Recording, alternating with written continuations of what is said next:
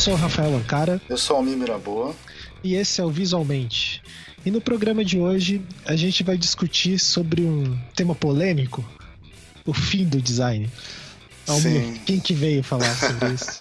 a, gente fez, a gente gravou o programa com o Mark All, né? Que é aquela Mark, cabeça lá, super legal. Cara de casa já. Cara de casa e com o Gabriel Patrocínio, que já foi ex-diretor, ele é ex-diretor da EG, da EG, e ele hoje em dia é professor da UERJ e é o cara que fala de política de design aí, né? O doutorado dele sim, foi na Inglaterra sobre isso. Cara, e ele é uma pessoa muito interessante. Ele escreveu um livro junto com a ex-colega de trabalho minha, Gisele Haldick, sobre políticas é, de ensino, se eu não me lembro.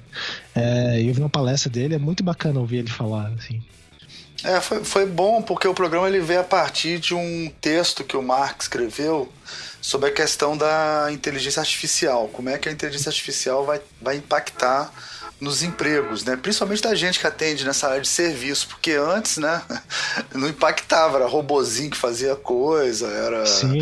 Agora já começar a atender telemarketing, já tem programa da Adobe que que faz a campanha inteira, você joga as fotos lá, a tipografia, e ela faz a campanha inteira, né? Você dá um play lá, Dá né? um play e sai uma campanha. Você quer uma campanha para público A, B ou C? Você, quer... você só preenche um formulário e Preenche o briefing, né? E o cara faz tudo. É... E aí a gente conversou muito sobre isso, né? Conversou que essa questão do Uber, por exemplo, né? O Uber, os Ubers estão mapeando as cidades, né? Sim, os negócios disruptivos, né? E é. o Uber, o cara tem dado de circulação da cidade que jamais tiveram, né? Já jamais teve antes na história da humanidade, como diria o nosso ex-presidente, né? Exatamente. Nunca antes na história da humanidade. Aí, se botar um robozinho com esse GPS e rodando pela cidade, não precisa de motorista mais, né? É. É, mas a gente também a gente focou mais na, na, na, questão de como isso vai impactar no design. Né? Por isso que eles chamam o fim do design, né? Que se vai terminar o design como a gente conhece, se vai ser uma outra coisa. não vou dar spoiler, não. Ah, mas... legal. Muito bom. Então, antes de ir pro programa, uh, aqueles recadinhos de sempre. O primeiro e o mais importante, nos deem dinheiro. Uh, ali pelo Patreon do Anticast. A partir de um dólar você pode colaborar com toda a família Anticast. A e nunca tá... se esqueçam que nós ah. somos o podcast mais barato por minuto do Brasil. Entendeu? Exatamente. A gente faz programa de duas horas, duas de horas duas e meia. Horas. Os outros são... essas duas horas por um, desse, um dólar põe, aí. É, põe por minuto pra você ver só. Quem é, é Mamilos, é, Brainstorm Essa... 9, Jovem essas Nerd. Oito, essas oito horas por semana aí. É, eles falam que tem uma porrada de programa. O nosso. Aí o programa dos caras é 40 minutos lendo comentário, mais 40 minutos minutos de notícia da semana, entendeu? Isso, é, aqui é só ser, é, no máximo seis minutos de introdução e, e duas horas adentro. É, adentro, sem parar. Aproveite enquanto nós somos jovens. Isso, porque a idade não permitirá que a gente continue assim para sempre. É, imagina os caras com 80 anos gravando isso. Programa de duas horas. Programa de 10 horas. Os caras esquecendo as coisas. porque Pô, a gente edita, e a gente ainda edita. Isso. Então, é, contribuam ali. Tem os outros programas da casa ali, o SMJ, o Anticast. Feito é, por elas. Feito por elas.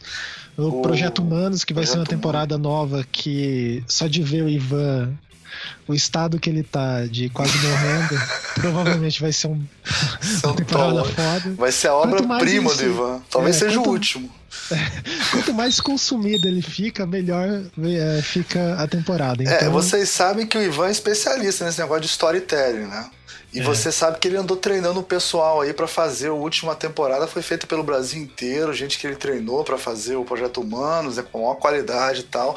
E vocês sabem que na jornada do herói, um certo momento o mestre morre, né? Então, então eu não sei o que pode acontecer. Acompanha aí o que vai acontecer. Vamos então, ver em que, então- em que, ponto da jornada do herói a gente tá. Entendeu? Isso. Aumente essa contribuição aí para ajudar a pagar o médico pro rapaz. E é, também uma coisa que é muito importante é, que a gente às vezes esquece de falar, assinem o feed do Visualmente. É feed.visualmente.com.br. E daí você consegue receber os programas né, assim que sai, você não precisa ficar esperando eu postar lá no, na página do Facebook, que às vezes eu esqueço ou não consigo e passa semanas e você não vê que tem programa novo. Ou então também é, você dá like lá no SoundCloud, em todas as redes que a gente posta, que você vai começar a ver mais coisas sobre o Visualmente. E esse ano de 2017 a gente tá planejando várias coisas e é isso aí. Só uma, só uma lembrancinha, é. esse programa deve estar tá saindo, vai sair antes de abril, né? É, a gente está apoiando lá a Bienal de Design, Bienal Brasileira de Design Gráfico, né, em Brasília. E imagino que as inscrições estão abertas. Se não tiver, você perdeu, mas se tiver, inscreva-se, mande seu trabalho. Se você tem uma coisa legal que foi feita nos últimos dois anos. E, e, e se você não se inscrever, vá, né? Porque que você que é estudante, as bienais são muito legais, cara, para quem é estudante. Acho que tem sim, que ir. Vai ter sim. várias palestras, é. várias coisas. Evento. É, evento para estudante não é só N Design, gente. É, é verdade. Nas, nas outros eventos que tenha também algumas coisas para você ver. Principalmente tal. quem é de Brasília, né? Aí tem que ir Pô, obrigatoriamente. Brasília, Goiânia ali. Sim, então... a região. É isso. Então é isso. É, fiquem aí com o programa e até semana que vem. Valeu.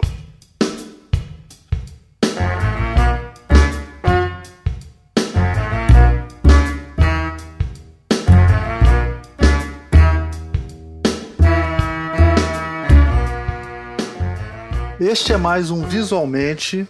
Hoje nós estamos reunidos para discutir a questão mais importante do século XXI, que é: chegamos ao fim do design? E para resolver essa questão, nós chamamos só especialistas hoje aqui, e inclusive só tem designer. É... Estamos aqui com Mark All, tudo bem, Mark? Olá. Tudo bem? Gabriel aqui, Patrocínio. Opa, ah, esse eu... não é o Gabriel, não. Não, sou não, sou não, nem foi Aconteceu bem. Pô, Marcos, sacanagem fazer isso, cara. Quem fez isso? Não foi eu, cara. Esse foi, foi, foi, o cachorro da minha mãe, eu tô aqui Pô, na casa E o, o Ricardo com a Lima, vocês já viram que tá aí. Então, desculpa, Gabriel. O pior é que você fez uma brincadeira com com um dos designers mais importantes do Brasil, Ricardo. Pode ter acabado com a sua carreira, viu? Foi mal, Gabriel. Não, pô, mas sendo, sendo o cachorro da, da, de Edna Cunha Lima, ah, aí é um cachorro de respeito, tem cara. que respeitar. Me sinto honrado por ter sido dublado pelo cachorro. cachorro de pedigree. É, é, é o, o, cachorro é designer também, né? Pelo menos é bom Pô, isso. É cachorro de Edna e Guilherme. É, deve saber mais de tipografia do que a maioria das pessoas. Ó, Gabriel, minha mãe tá aqui do lado ela tá rindo pra caramba desse documento. é, então vamos começar o, o, assunto logo, já que isso é um assunto muito complexo e importante. Eu queria pedir pro, pro Mark falar um pouquinho, porque tudo isso, o que desencadeou a ideia de gravar esse programa foi um texto que o Mark publicou é, falando do futuro do designer na era da inteligência artificial. E aí começou a discussão no Facebook de madrugada e tal, e rolou o programa porque deu muita angústia. e aí, Mark, você é... queria falar um pouco? Fala um pouquinho do texto. Claro, claro. A minha estratégia de participar do Visualmente é escrever alguma coisa, sabe? Aí eu, o, primeiro cara, o primeiro cara que eu compartilho é o Ricardo. Eu, eu, só, eu só não me convido, assim, claramente, mas ele entende a mensagem, né? Totalmente, totalmente. Não, então, o próximo vai, ser, vai ter que ser sobre é, notas bibliográficas em tese doutorado. E, e, já e esse tem, já tem texto, Gabriel né? também. Eu já tô nessa. Então, uh, eu, eu, eu, escrevi esse artigo no Medium em novembro do ano passado, uh, basicamente partindo de uma pergunta muito simples, né? Porque a nossa percepção de inteligência artificial, muitas vezes, ou ela é errônea, ou ela é subestimada, ou ela é superestimada. E e a gente sempre tem aquela desculpinha simples, assim, ah, mas o computador ele nunca vai pensar como ser humano, ele nunca vai ser criativo. Ah, e aí eu comecei a fazer um texto para refletir um pouco sobre essas questões, sabe? Comece definindo o que, que é design, sabe? Eu trago uma definição da Janet Murray. E aí eu vou, eu vou, eu vou entrando nos sistemas de inteligência artificial que já de inteligência artificial ou já estão nos softwares que a gente utiliza, como Photoshop, Illustrator, qualquer software gráfico. Quem nunca utilizou aqui aquela ferramenta do Photoshop de fazer o preenchimento de, uma, de algo no cenário que não tem informação visual. Você tira uma nuvem e ele preenche de uma forma que fica perfeita sim, a imagem. Sim, sim. Coisas assim, que são algoritmos inteligentes, vamos assim dizer. É, eu, coisas eu não sou Diga. type designer, nunca utilizei. não, mas isso é do Photoshop. Isso assim, você tá na praia lá correndo com o seu cachorrinho, de alguma forma você estragou minha foto na praia. Eu simplesmente te seleciono bem grossamente e falo pro software, retira esse cara. Ele retira, põe areia, põe mar. Mas ah, não, tudo bem, tá, do, do, Photoshop, desculpe, eu entendi, Photoshop, alguma coisa assim, desculpe. Não, foi o Photoshop, é o meu sotaque goiano. e, aí, e aí eu até dei um exemplo no, no artigo de, de, uma nova implementação no OpenType. Porque um dos problemas com tipografia, vamos dizer assim, canivete suíço, que você usa um arquivo de fonte para fazer qualquer tipo de peso, variação de espessura, com compensação ótica.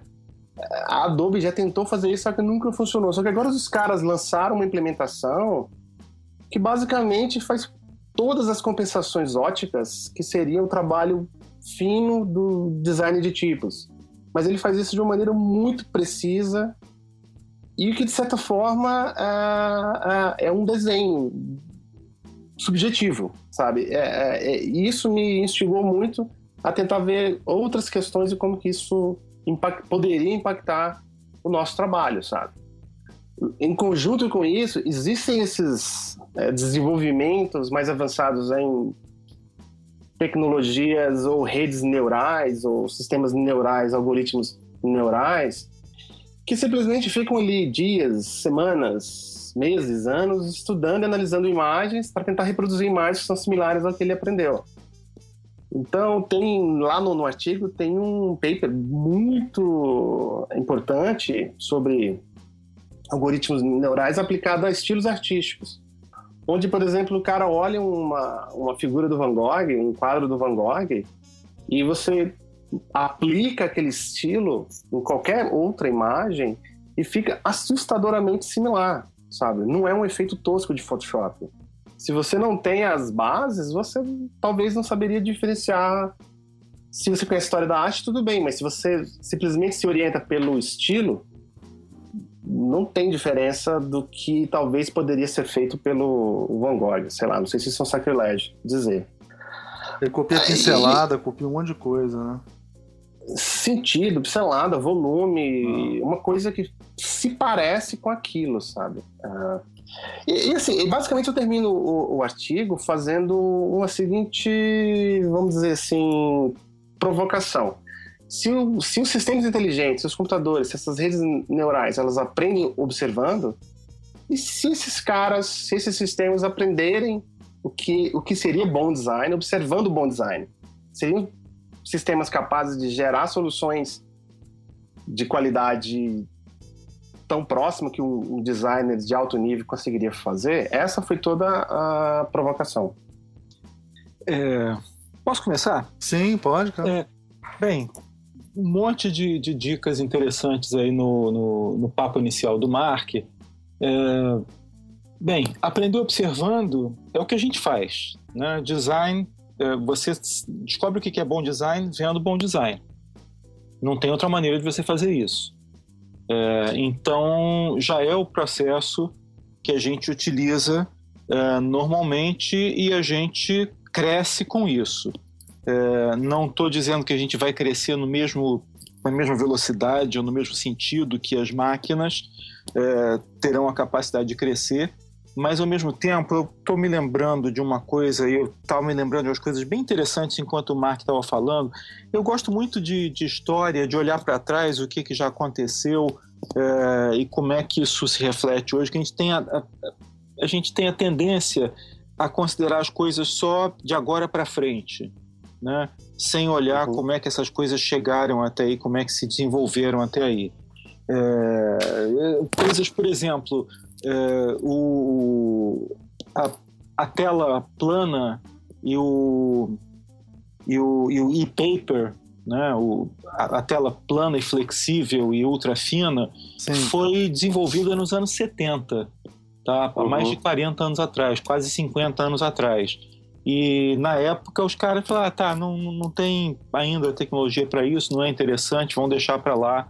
É, um dia isso vai adiante. E está chegando só agora. Né?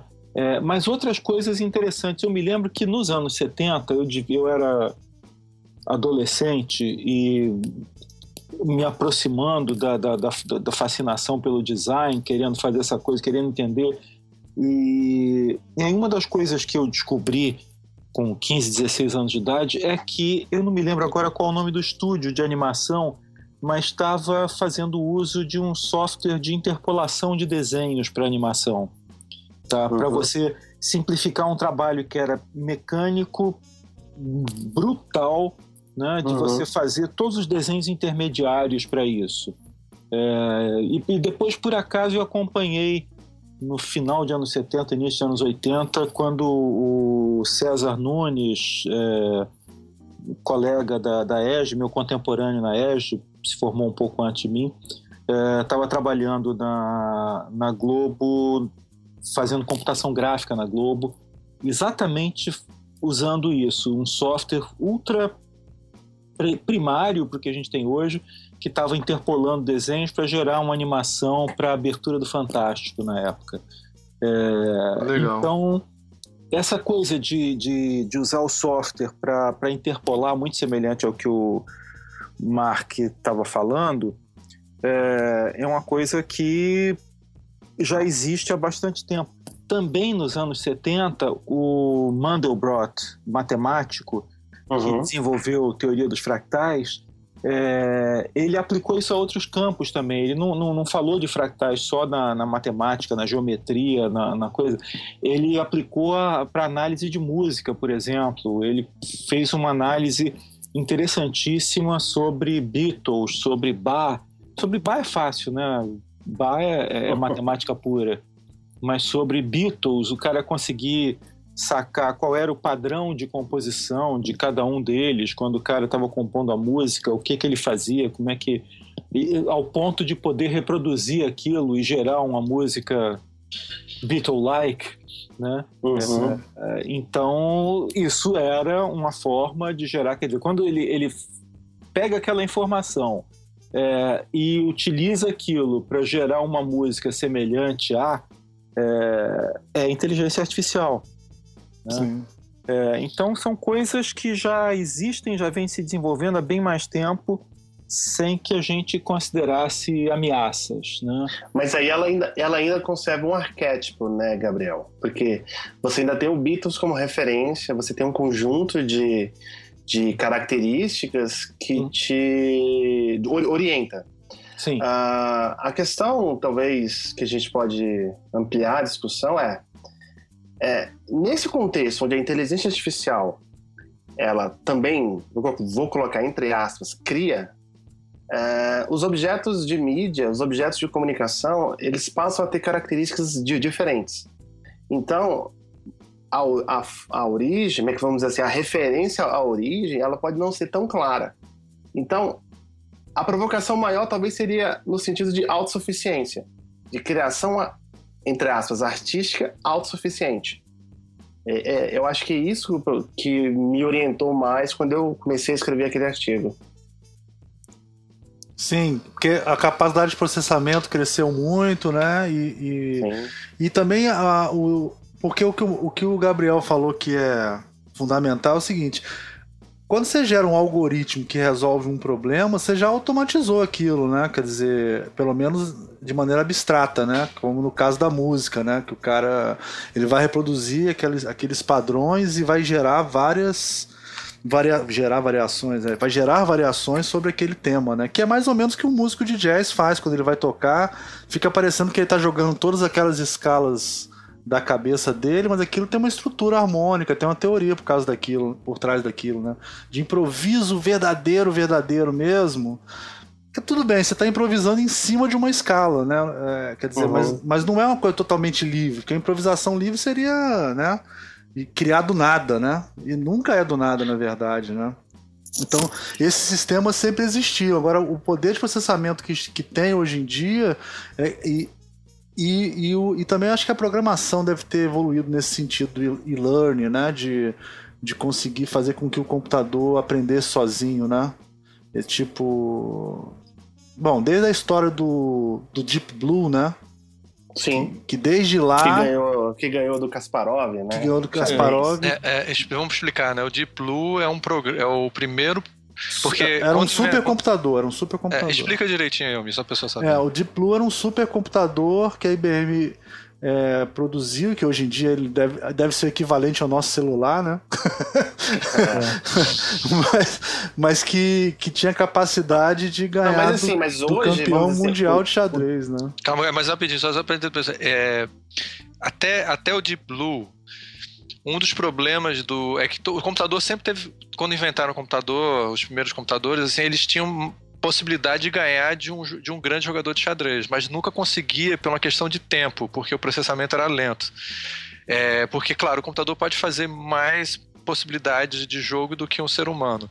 Quando inventaram o Deep Blue, que tinha um super processamento, ele ganhou do Kasparov, que era o maior jogador de xadrez Sim. do mundo. Então Sim. isso foi um marco da inteligência artificial. Ele perdeu mostrar... primeiro, né, Ricardo? Primeiro ele perdeu, ele depois perdeu. ele conseguiu ganhar. É, mas porque. É, e aí depois ele conseguiu ganhar. Mas aí, e agora realmente, aí a gente foi o primeiro choque. A gente disse assim: peraí, o computador é capaz de fazer coisas. É. Deixa eu falar uma é, coisa bem nerd em relação a isso. Consegue. Deixa hum. eu falar uma coisa bem nerd em relação a isso. Depois Sim. disso, nunca mais um ser humano sozinho conseguiu ganhar de um computador, de um supercomputador jogando xadrez, no máximo, na capacidade, mas depois disso nunca mais, né? Mas hoje em dia você sabe que tem. Descobriram que é o seguinte, a combinação que é invencível, que. É, como é que você faz para ganhar de um computador? É, uhum. Primeira coisa que fizeram foi colocar vários seres humanos contra um computador. E aí eles ganharam. Mas depois o computador evoluiu e, e aí nem vários seres humanos conseguiram ganhar do computador. Mas aí sabe o que eles fizeram? Eles botaram vários seres humanos com um computador ajudando eles uhum. contra um computador. E aí se descobriu que essa é a combinação que é invencível. Se tiver alguns seres humanos, né? Acho que no caso são três ou quatro. Inclusive tem campeonato hoje em dia disso. Você põe três ou quatro pessoas, né? Usando o computador como apoio, gerando alternativas para eles jogarem, e eles escolhem a melhor né? Esse só um outro grupo de pessoas com um computador consegue ganhar deles. É interessante isso, né? Tem a ver com o nosso papo, né? Quer dizer, é, é, é a inteligência coletiva, aquela coisa do Pierre Levy, né? que a inteligência, uhum. né, ou ele chama de cognição inteligência, é uma rede de atores que podem ser pessoas ou máquinas, né? Que Sim. geram inteligência. Quer dizer, a gente está exatamente nesse momento mesmo da, da humanidade. Gente, são os computadores, eles, eles são, eles têm independência para algumas coisas, mas eles também são super próteses, né? Eles são super, que a gente funciona numa rede junto com eles, né? E gera uma nova inteligência, né? Eu acho, eu acho isso bem legal, assim. Não, é, é o, o, o Donald Norman, naquele livro Design, Design das das coisas do dia a dia, né? Design of Everyday Things. Sim. Ele fala sobre essa, essa cognição fora da, da cabeça, né? Como você usa itens que, que não estão no seu processo de pensamento, né? Na sua capacidade cognitiva para ampliar a sua capacidade cognitiva. E como, que, e como que isso é importante, né? Esse exemplo que você deu aí de enxadristas utilizando o computador para vencer um computador talvez é um exemplo de como o novo designer, vamos assim dizer, ele meio que vai se, se configurar nesse futuro de inteligência artificial. E não é um computador. Aí eu já não estou nem colocando o computador como ferramenta, mas sim como uma espécie de sidekick, sabe? De parceiro. Sim, de sim. Como que ele vai resolver problemas que são muito maiores do que ele, e para isso ele vai precisar de sistemas de inteligência artificial para fazer o seu trabalho, sabe? E, e, eu, eu acho que uma coisa importante é que é, é, essa discussão muda muito a natureza do nosso trabalho, do trabalho do designer, sabe? Sim. Hoje nós temos um contexto muito específico e esse contexto por todas as revoluções que estão acontecendo, vamos, vamos pegar, por exemplo, o mercado editorial. Quando não está desaparecendo, está mudando completamente, sabe? Sim. E aí, muitas das funções que os designers antes é, é, é, se formaram, se especializaram, se capacitaram para fazer no mercado editorial, não existem mais, sabe? Bem, tudo bem. Pegando aí do, do que o Mark estava falando, é, sobre como que esse papel do designer na área editorial, por exemplo, vai se modificar a partir do que ele é hoje. E, de novo, fazer o que eu, o que eu fiz antes, olhando para trás, é, o papel do designer já se modificou para caramba com, com o surgimento do computador, que ele passou a incorporar uma série de funções que não eram dele. É, né? Então, é, na verdade, é, eu acho que a gente caminha até para resgatar é, o, o lado mais de criação, o lado mais de intuição, o lado mais é, menos mecânico, é, menos repetitivo das tarefas do design. É, Sim. E, e, e, muitas tarefas do design, eu imagino, eu acredito que serão efetivamente substituídas pelo computador. Você fazer variações sobre um tema a famosa marcarola é, de, de 15 reais, é, você atribui isso ao, ao, computador. Ele vai ter a capacidade de processar muito mais rapidamente o, uma base de dados, por exemplo, de, de banco de marcas é, e, e, gerar alguma coisa que não entre em conflito com outra coisa do que um designer. Você vê que hoje o maior pepino para um designer é fazer é, uma marca importante que vem a internet inteira cai em cima. Você copiou, você copiou, você copiou. Quando o cara, pô, nem viu aquilo. Vocês viram as polêmicas que foi. É, bem, a falsa polêmica que foi a coisa da marca da, da Rio 2016 e a polêmica falsa também, talvez, da, das Olimpíadas do, do Japão, que no, nas Olimpíadas do Japão o negócio ficou tão complicado que eles mudaram, mudaram, cancelaram o, o, o a, a, contratação lá do cara e fizeram uma coisa pelo eleição popular. Foi. A única que não foi uma falsa polêmica, viu? Foi, foi, a marca da Copa do Mundo. Essa não teve. Essa, essa foi essa era ruim mesmo. razoável. eu, eu, já escrevi sobre isso no meu blog, né? Já dei aula sobre isso e, e conversei. Na, na época eu estava morando na Inglaterra, né? E, e isso me deu a oportunidade de conhecer um cara genial que é o Justin McGurk, que é era na época colunista do, do Guardian em, em Londres e o cara escreveu uma matéria sensacional sobre, a, sobre essa falsa polêmica da, da, da marca do, do Rio 2016 e se não me engano ele falava também sobre o negócio da marca da Copa. Aquilo Passou, passou. Sem comentários. Sem comentários. né? Olha, mas, é, hein, Gabriel, ah. só pegando o gancho do, do que você estava tava colocando, é, tem um livro muito bom que chama A Quarta Revolução Industrial, do Klaus Schwab. Klaus Schwab é o fundador do Fórum Econômico Mundial. E aí, essas discussões que a gente está tendo aqui agora, elas acontecem no Fórum Econômico Mundial no nível de, de governança, no nível de Estado, onde os governantes ficam tentando prever o impacto de tecnologias no macro, né, na sociedade, quantidade de desemprego que isso pode gerar e etc.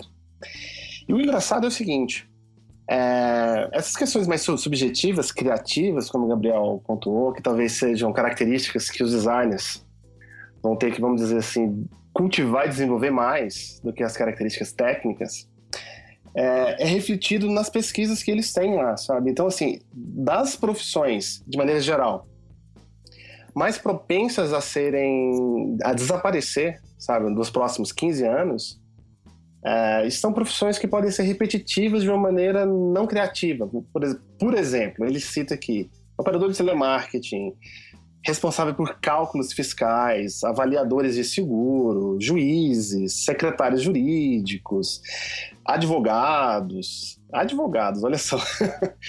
Talvez jornalista também, né? Dizem que jornalista também, né? Vai diminuir muito porque é, já, já tem software que compila notícia e, sim, sim. E, e, coloca na internet, né?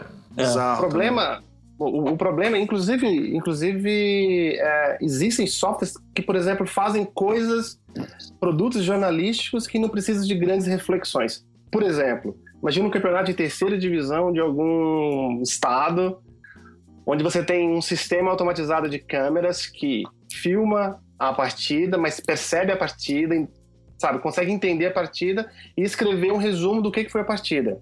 É, esse é um conteúdo que não pede muita reflexão crítica e nem muito comentário, sabe? É, um, é basicamente um registro. O jornalismo que se dedica a esse tipo de, de atividade, ele meio que está fadado a desaparecer. Mas o jornalismo crítico, aquele onde a opinião ainda é muito importante, esse tem menos propensão a desaparecer, segundo o, o relatório do, do, dos caras aqui. Mas assim, as uhum. profissões, de, de, certa forma, criativas, sabe? Como, por exemplo, ele, ele coloca aqui coreógrafos, ou coisas subjetivas como psicólogos, antropólogos, arqueólogos, gerentes de vendas, diretores, designers. Ele, ele vê essas profissões uma, é, é, com menos propensão a desaparecer nos próximos 25 anos, por assim dizer. É, só comentar um negócio que você falou aí, o Mark, você estava falando sobre essa capacidade de, de, de softwares de uh, buscarem informações e fazerem resumos, apresentando. Não sei se vocês conheceram um aplicativo chamado Sumly, S-U-M-M-L-Y. Sim. Esse aplicativo foi desenvolvido por um garoto de 15 anos no, no na Inglaterra é, e ele buscava e, e e apresentava para você notícias que ele resumia. Ele buscava dos leads das matérias e coisas, tinha um algoritmo que fazia isso e te disponibilizava as matérias dos assuntos que você quisesse, que você achasse mais interessante. Você fazia uma, uma seleção mais ou menos de quais eram os veículos que você uh, queria buscar isso para dirigir. E absolutamente genial. Esse garoto depois, infelizmente, dois anos depois, a, a Yahoo comprou esse software dele, é, teoricamente para aplicar num, num, sistema deles e lançou uma porcaria de um é, aplicativo. Eles de... compram para matar também, às vezes. É. A Microsoft também faz isso sempre. Comprou e matou. Eu estava até revendo, que por acaso era um. Eu tenho isso instalado e há muito tempo eu não, não usava. Aí eu redescobri e falei, pô, a interface dele era genial era um excelente design na interface desse, desse produto. Sim. Eu acho e... que foi uma das primeiras aquisições da, da Marisa Meyer. Assim que ela assumiu o Yahoo, ela comprou esse aplicativo desse eu garotinho. Que acho que ele é inglês, não é? Acho é que ele é inglês, é. não é? Ele é inglês. É, eu acredito que deve, deva ser mesmo, porque foi mais ou menos na época que ela, que ela entrou. E, e aí, em tese, ele deveria continuar à frente, ele e a equipe dele deviam continuar à frente do software, mas eu não acredito, porque pela péssima qualidade do, do leitor de notícias da Yahoo hoje, não deve ser. Mas falando também da história do, do design como sobrevivendo, é, como uma, uma profissão do futuro, é, é, por essa característica de criação e de integração. Né? Eu vejo o design hoje uma importância muito grande no design e do designer como um integrador, né? que uhum. você trabalha em equipes transdisciplinares, né? É, a, a, transdisciplinaridade é, se torna mais possível através do design, né? É, é o que uhum. faz com que as equipes produzam ao mesmo tempo. E eu comentei com vocês antes da gente começar a gravação do programa hoje que eu estava trabalhando hoje de tarde preparando aulas e tal, e um dos, dos videozinhos, dos videoclipes que eu estava preparando para mostrar para os meus alunos é do Roger Martin, que é o diretor da, da Hotman School de, de negócios em Toronto. E o Roger Martin, que se tornou um autor bastante conhecido aí defendendo o design thinking e tal, ele uhum. fala que o grande problema do design thinking, que é essa apropriação do design pelo universo dos negócios, é, é que, que esse universo ele tende a reduzir as coisas a algoritmos, a tentar Sim. transformar o que é um processo em uma ferramenta. E o design não pode ficar contido numa ferramenta, é, não pode ficar contido no algoritmo, senão você mata a capacidade dele de fugir do algoritmo. Né? Exatamente essa é. capacidade criativa. Então é, é isso. Mas, esse, mas esse é um chute na canela dos modernistas, né? É. Isso, isso, vai... isso é uma questão que a gente pode desenvolver. Primeiro eu queria só comentar isso, eu, eu, eu, sou, eu não faço só podcast, eu gosto de ouvir podcast também. E aí a, é, eu tava ouvindo uns. É, hoje em dia você sabe que os comediantes dominam o mercado podcast, né? Todos eles têm podcast e são os mais divertidos por razões óbvias, né? É, e ele, um tava chamando o pessoal da área da indústria de entretenimento e é na, o pessoal que trabalha nessa área, eles têm uma regra que eles dizem que a regra dos estúdios é você você pega pessoas muito talentosas, tá certo? Com, quali com qualidade de conteúdo, e pega gente muito ruim. Pessoas muito ruins, você eleva a qualidade deles para a média. E os caras muito bons, você baixa a qualidade deles para a média. Porque a média é sempre mais fácil de vender, tá Porque você atende a mais pessoas, né? E eu acho que é, tem um pouco isso, esse perigo do, do, Quando você falou do design thinking, eu acho que tem um pouco isso. O, o, o receio com a caminhada para esse tipo de. Não só para. Mas para você pensar no mundo com uma lógica de negócios. Porque a lógica de negócios tende a isso. Quer dizer, eu quero. Você, quando, quando fizeram Seinfeld, nesse programa que estavam comentando, é, o cara ficou assim: ah, mas o Kramer, que é um dos personagens, né? Uhum. Ele é muito negativo. Ah, aquela amiga deles lá na história, ela é muito. é uma pessoa mal amada. Eles começam a pegar as pessoas e transformam em estereótipos, e daqui a pouco você destrói o produto que você está querendo produzir, né? Que eu, eu, então acho que também tem não só o algoritmo, mas a lógica do, de, de negócios, ela tem às vezes é, problemas quando a gente coloca tudo dentro dessa lógica. Você acha que tem, você acha que tem um pouco a ver isso daí com o que a gente está falando? É, sim, a, a, lógica, a lógica de negócios faz isso. E eu estava me lembrando, enquanto você estava falando da, da, da, construção, da redução é, a, a estereótipos, no, é, não é mais no ano passado, no ano anterior, em 2015, quando teve a, a Bienal de Bienal Brasileira de Design lá em Santa Catarina, em, em Floripa, é, um dos palestrantes, eu ajudei a, a, eu mediei as palestras internacionais lá, e um dos palestrantes era o Dan Formosa, é, que é um designer de Nova York, bastante conhecido, do, do uma empresa bastante conhecida é, dele, acho que é Smart Design, e o Dan estava falando que uma das coisas muito importantes nesse momento de é, grande crescimento do design thinking, em que as coisas são reduzidas a estereótipos, e é assim, pelo amor de Deus, esqueçam as personas. Que a, a, a persona é a total despersonalização do usuário. É, ao invés de você construir uma persona de laboratório, é, vai, volta para a rua e pesquisa o que, que as pessoas reais estão fazendo. É, é, deixa eu vou ter que explicar o que, que é isso só, é. para que tiver algum ouvinte que não sabe. É uma das técnicas de pesquisa hoje em dia que estão relacionadas com várias áreas, inclusive antropologia também, no design tudo, é você criar estereótipos de quem são os consumidores, que é o que você está chamando de, de personas. E a gente é, que é melhor do que aquela pesquisa que tinha antigamente de marketing, né, que você fazia ó, pessoas de tantos e tantos anos e tal. Aí Sim. eles criam personas que são, ah, é o cara que é o designer jovem, sei lá o que, o outro que é o homem de meia idade que gosta de videogame. É, é, então, essa, esses perfis todos. Então você tá dizendo que esquece as personas, que isso também não funciona, né? É, a persona é uma, é uma materialização é, em formato de, de videogame é, do que o marketing fazia, do que a pesquisa de marketing fazia antes. Né? Disso você, é você criar um personagem para esse personagem incorporar e você usar o seu personagem. Ele falou, cara, não usa um personagem para fazer isso. Usa uma pessoa, imagina uma pessoa, chama uma pessoa para trabalhar com você, né, de verdade, de carne e osso mas, e tal. Ô, Gabriel, mas vamos lá, ah. deixa eu dar uma, uma provocada aqui. Uhum. Se a gente for pro contexto no mundo real, na, na coisa aplicada.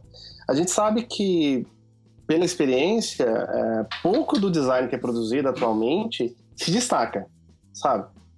a gente vê isso nas mostras uh, como Bienal de Design Gráfico, Bienal de Design. Uhum. Quem já participou de um processo de, de curadoria Sim. sabe que a, a, a, porcentagem da qualidade de trabalho que se destaca é, é muito pouca. É. Então, assim, isso que você está falando da persona, por exemplo, quando o cara uh, da Smart Design fala assim, ah, abra mão da, da, da persona, eu acredito que ele está fazendo um, vamos dizer assim, ele está advogando por uma questão. Se você quer realmente resolver um bom problema, um, um, problema de design de uma maneira eficiente, conheça pessoas de verdade e não estereótipos delas. Exatamente. Isso, isso é um contexto.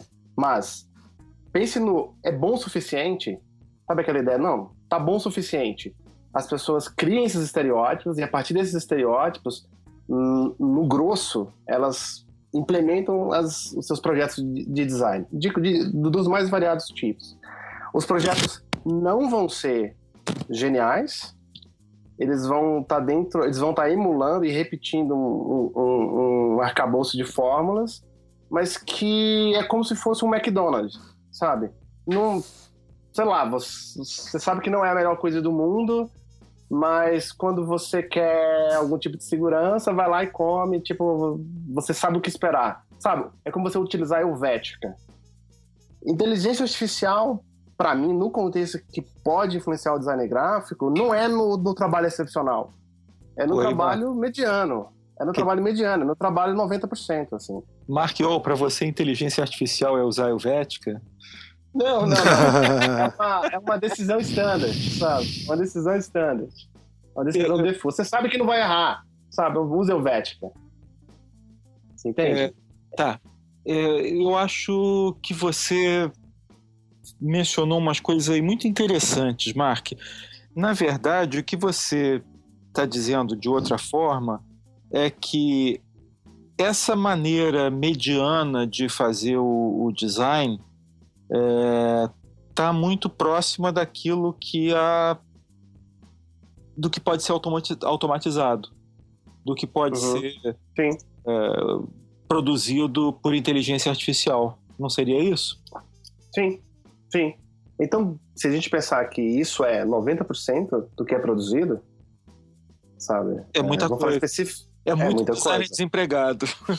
É muito é, design eu, desempregado. Eu acho que tem, tem duas coisas que são interessantes que a gente podia comentar. Assim, a primeira que eu queria falar com vocês é sobre a responsividade né, dos, dos sites hoje em dia, né?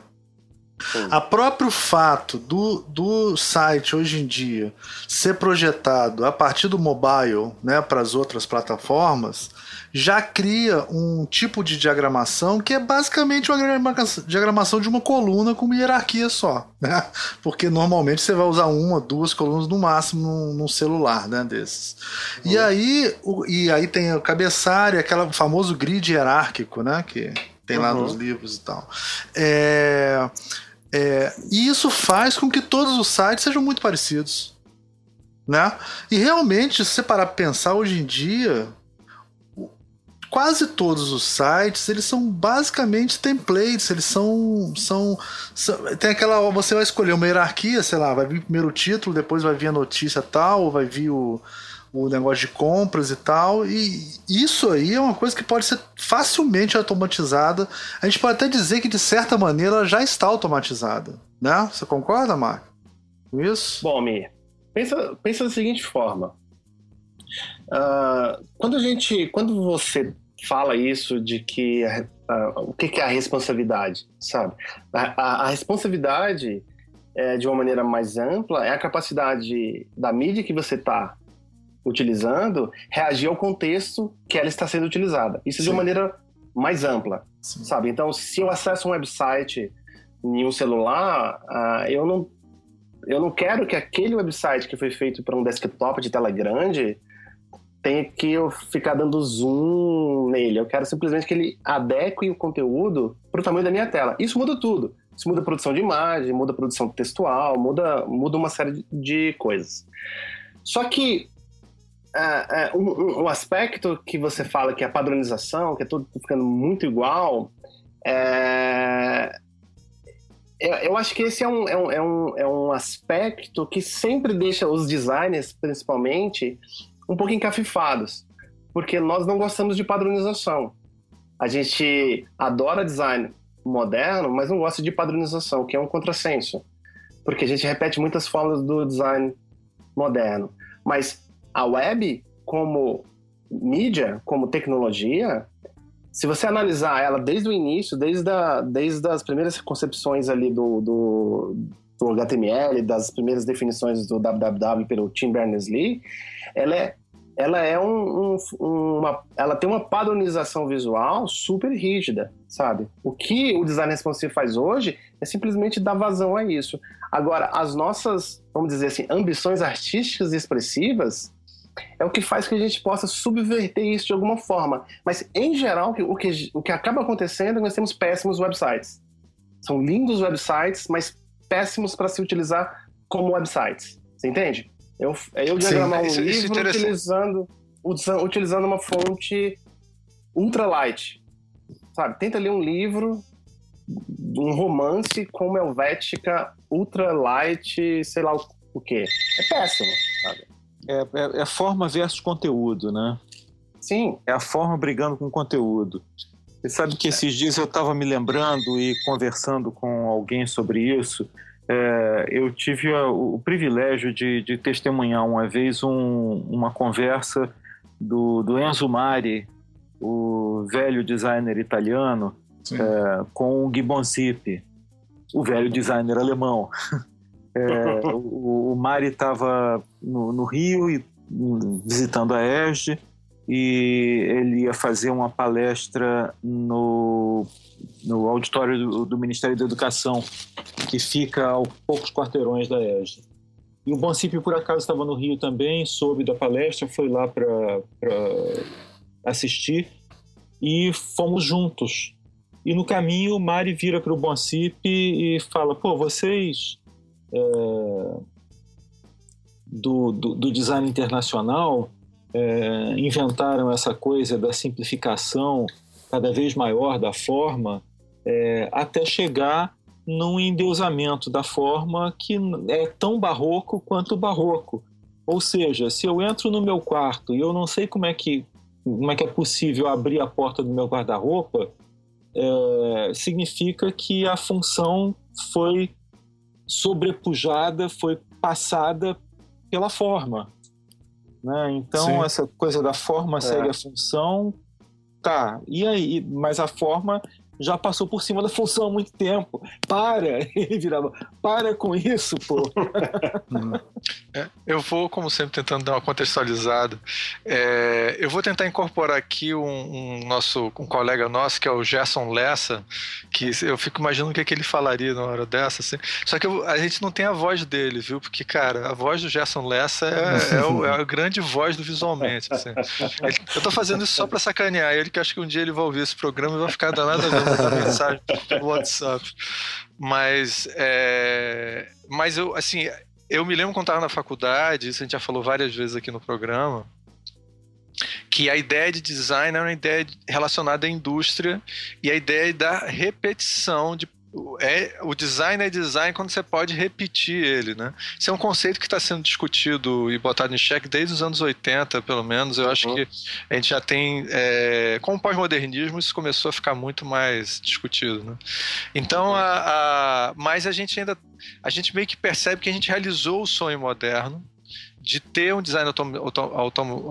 Eu acho que com a tecnologia, o grid se tornou uma realidade absoluta, né? Era uma coisa que a gente relativizava, né? Quer dizer, você tem uma malha tipográfica onde tudo estivesse conformado. Agora não tem gente, a gente, a gente projeta dentro de tabelas, né? Tabelinhas, assim, você joga o texto dentro da tabelinha. Então, cara, o, o grid manda ali, tá? É, Assim e como você... na indústria, assim como no produto, o, o, o material deveria mandar, né? o uso racional é, do material, o uso racional de recursos deveria mandar e determinar coisas como, como tamanho, como né? orientar a produção. Sem dúvida. Só que no teu caso é uma questão de orientação produção. O nosso é não ter escolha. O designer gráfico, ele diz, ah, não, eu, eu, eu, eu tô usando tabela porque eu gosto disso. Não, ele está usando aqui porque ele não tem outra opção. O web, o web design, ele é baseado em, em, em uma, um grid muito fechado, né? Uhum. E agora o que é está acontecendo, como vocês estão falando, é que a própria diagramação, as escolhas já são pré-determinadas e é muito mais prático você é, trabalhar com templates dos sites do que você contratar um designer para criar aqueles templates. Então, a gente meio que realizou sem querer isso. O problema que eu acho que vocês estão falando que eu acho interessante é que a, são, são soluções formalistas, né? Que é a velha crítica que a gente faz ao modernismo. Quer dizer, a é. gente vai. Será que até que ponto essas escolhas também não são. A gente não está lidando com o problema de forma e conteúdo, a gente está escolhendo as formas que são mais práticas de trabalhar, não necessariamente as formas mais adequadas para o tipo de comunicação que a gente está fazendo. É. O que, que vocês acham sobre essa vocação? Pensa da seguinte forma Deixa eu dar meus pitacos aqui. Tá, eu tenho um pitaco para dar depois também. Vamos pegar dois, dois é, arquétipos uh, antagônicos. Você pega o trabalho do David Carson, ok? Avisando os jovens, trabalho... David Carson foi um cara muito importante nos anos 90. David, David Carson foi meu herói quando eu tinha 20 anos. Mas pro resto da geração, não. Desculpa, falei. Basicamente, é, você tem o David Carson que, que para quem já viu algum, leu, né? Se é que dá para falar que alguém já leu algum trabalho do David Carson, para quem já viu algum livro do David Carson, sabe que uma característica marcante é a questão da intuitividade. Intuitividade, leia-se. Eu não sei para que serve essas fontes, não sei como que isso funciona, mas isso é bonito. E você tem no outro lado ali um trabalho do Massimo Vignelli, ok? Sim. Onde, onde ele preserva, vamos dizer assim, o espírito, a alma do modernismo é, em, todas as, em todas as definições, seja tipo tipografia, sei lá, duas tipografias ou três tipografias, cores, é tudo muito previsível. Para muitos, o trabalho do David Carson é lixo, para outros, o trabalho do, David, do, do Masfinelli também é lixo. Mas a pergunta que eu faço é: qual desses dois tipos de trabalho é mais fácil de ser automatizado e percebido e compreendido por um sistema de inteligência artificial? O trabalho do Vignelli ou o trabalho do David Carson? Sim, é. quanto mais paramétrico, né, mais, mais fácil de você sistematizar, sem dúvida.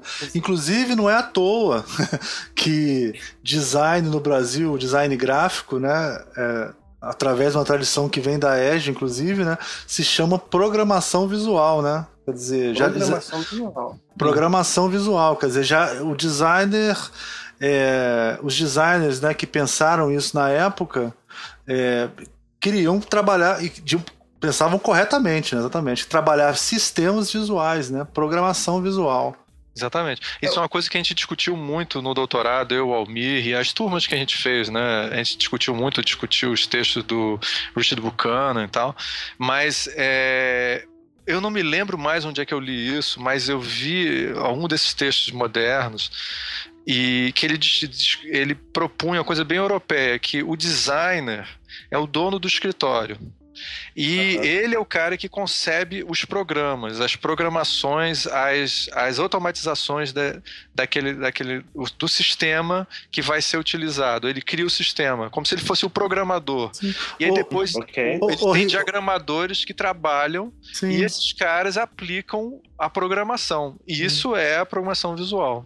Sim. Ô, Ricardo, é, até os anos 70, o que acontecia, ou 60, o que acontecia era um gráfico. Um cara chegava numa gráfica, numa pré-impressão, ele chegava com um projeto gráfico. Ele dizia: Ó, essa coluna aqui vai ser corpo 11, entrelinha é, 14, o tipo é tal e sei lá o que. Toda essa parte é, era feita pelos diagramadores, pelos, pelo fotógrafo no fotolito. Ele, ele, trazia uma foto e dizia: tem que ampliar essa foto, tem que cropar assim. Quer dizer, tudo isso era. Uhum. Então, quer dizer, o projeto gráfico ele era uma programação. Ele era uma programação visual. Né? Mas não, não, tá, não, não, tá errado falar isso. Não é, o, não é equivocado falar isso. Era um regia essa orquestra. Exatamente, né? um programador visual mesmo. Não, não é. é. errado falar isso, não. Eu acho perfeito o termo na época, ele se aplicava perfeitamente. O que aconteceu foi que todos esses profissionais que estavam, meu mestrado fala disso, né? Todos esses profissionais que estavam dentro da pré-impressão, que era o compositor, o, o cara que retocava foto, o fotógrafo, tudo isso foi outsourcing, né? Foi externalizado, saiu da pré-impressão da indústria gráfica e foi para os designers, mas até um certo momento isso era tudo dentro da pré-impressão, não era não era a gente que fazia, né? É, eu acho que quando você pega o, os textos do Ian Tickle, que é o grande cara que vai, vai vamos dizer assim, sistematizar a tipografia moderna, é, ele criou manuais para a indústria. Ele não estava necessariamente preocupado com designers gráficos, ele está preocupado com os gráficos. Porque uhum. boa parte do trabalho que a gente chama hoje de, criativo, de design, era feito pelo gráfico dentro da gráfica. Então ele estava preocupado em dizer assim: ó, todo mundo segue um novo modelo que é mais fácil ou mais adequado para a indústria. E é isso, a gente vai usar tipografia sem serif, usando e, e com é, uma diagramação que incorporasse fotografia, porque as pessoas não tinham modelos para trabalhar com fotografia. Sem caixa alta, para não ter que. Sem, para não ter que é, ter muita variação. Facilitar tá? a composição. É. Se a gente deixar de lado o aspecto criativo interessantíssimo do trabalho dele, tem um lado só de automatização, né? Não sei claro, se isso é. O próprio, o próprio Carl Gessner, né? Que acho que faleceu Sim. semana passada, né? É, é Sim, verdade. O Carl Gessner tem é. um livro, um livro muito famoso que chama Design como Programa. Isso. Onde basicamente ele defende, advoga por uma solução baseada em um sistema programático. O design seria, teria que ser capaz de escrever um, um, um programa de design para ser implementado em diversos contextos. Identidade visual, malha gráfica para diagramação de, de, de, de, de publicações, é, é, ambientes, tudo isso teria que estar dentro de uma lógica completamente previsível e quase como um algoritmo de, de, de programa, sabe? Exatamente. É, e, Maravilhoso é esse livro, hein? Isso, né? Maravilhoso é. esse livro, hein? Vale a pena destacar o, o design como programa. É, eu não me lembro, eu lembro o título dele em espanhol, que eu tenho ele em espanhol, é Desenhar Programas. Né? Design as Programs. Design as é. Programs, em é. inglês. É, é, fantástico, isso vale a pena pena que ele é Pena que ele é uma dessas edições esgotadas, raras. Esgotada, rara. Quando você encontra, é muito caro, sabe? É. Ah, é, esse, esse livro é maravilhoso. É, ele é um livro que ajuda muito a você entender é, o, como é o design hoje em dia, eu acho, assim, como ele funciona. Sim. Não só para você ser crítico, não, para você também ser é, entender. A, ele trabalha muito com questões de informação, né? É um livro fantástico. É. Sim. Mas vem cá, falando, falando em livros fantásticos e em Jabá, é, eu, vocês estavam falando sobre sobre o design configurado a partir da indústria. Né? É, e, e, esse design que a gente está falando aqui é o design é, que foi caracterizado a partir da Revolução Industrial, a partir da criação da profissão do, do, do, do designer, né? É, a partir dessa atuação, que é uma coisa que tem 150 anos. Né? O, Sim pode questionar isso um pouco mais, um pouco menos, mas em torno disso, um século e meio. É, eu, quando estava organizando o livro que eu lancei no final de 2015, o Design e Desenvolvimento, 40 anos depois, é, ele tem participação de pessoas de vários lugares do mundo. Né? Os, eu convidei um, uns conhecidos da Índia para escrever sobre a ótica, sob a ótica da Índia, analisar o design como é que tinha acontecido lá ao longo desses últimos 40 anos. É... E eles viraram para mim, vem cá, resumidamente o que o capítulo deles fala é de que design vocês estão falando? Desse design que a Europa é, inventou a partir da Revolução Industrial ou do design que a gente está falando, fazendo aqui na Índia há alguns milhares de anos? né? Aí o, o, o Mugenji Mihita, que é o presidente do ICSID, foi outra pessoa que eu entrevistei para o livro também, que foi falar sobre design africano. Mais ou menos a mesma coisa que ele falou, quer dizer, é, a gente tem que ver aquele design que era feito na África ou na Índia, ele também objetivava uma seriação, também haviam é, indústrias é, baseadas no na, na, no fazer manual. Né? É, a única diferença ali era. É, aliás, eu ia falar que a única diferença era a ausência de máquinas, mas nem isso. Na verdade, você até tinha máquinas fazendo determinados, determinados papéis na medida em que você pode considerar que sei lá, uma forja é uma máquina. Sim, um moinho, né? O pessoal fica falando, moinho, parece que é tudo é. só depois do vapor, né? É, existia é. várias outras coisas, força animal, existia. É. É, mas, mas a pergunta que ainda fica latente para mim é: eu vou perder meu emprego como designer? Sabe, nos ah, próximos é, 10 anos? Sim. Eu acho é. que. Sim. Não, não. Era essa a pergunta? Podemos terminar sim, o programa. Sim. sim. Eu acho que não. eu tô brincando. Eu acho que não. Eu, eu concordo com, com o. É o. É o Schwab, né? Que fala sobre as. Carl Schwab, isso. Klaus Schwab. Klaus Schwab. É, eu acho que o design continuará sendo uma, uma, uma profissão importante, uma, uma atividade importante, na medida em que ele continuar sendo uma atividade integradora de, de criação e de integração. Sim. É, é, tem essa coisa que a gente sempre fala para os alunos, né? Que é tipo, ah, o software é uma ferramenta, que o design é mais do que isso, o design é projeto e tal. Né? Cara, isso é, é uma verdade absoluta, né? Porque é, na verdade, por exemplo, o último projeto grande que eu fiz, eu era gestor de um, de um projeto de, um, de uma escola, né? Que, que eu dou hum. aula hoje em dia. E aí tinha engenheiro, tinha os, os donos, né, os reitores, os donos da escola, tudo isso junto e tal. E eu, e eu era o gestor do projeto. A minha função era ser o criativo ali, entendeu? Eu, eu, não, eu não fazia nada é, braçal, era muito mais a coisa interdisciplinar de. É, de ser o criativo para arrumar soluções, né, gerar alternativas para os problemas. A principal, minha principal função era essa. E é, conectar essas pessoas que eram muito diferentes, quer dizer, o arquiteto com o engenheiro, com, com os administradores e tal. Cara, esse tipo de função que eu estava exercendo ali, isso não vai acabar com a automação, né? Exatamente. Agora, provavelmente, eu não vou ficar mais diagramando, não. eu não vou ficar mais diagramando 200 páginas por dia que nem eu fazia quando tinha 20 anos de idade, né? Sei lá. É, eu gostaria de comentar. Bem, né? a, o otimismo do Mark, que toda vez que a gente fala assim, isso não vai acabar, eu, Mark, provavelmente não. porque Cara, mas é porque me, me, incomoda um pouco essa questão do computador como ferramenta, sabe? Porque eu acho que é mais do que isso, assim.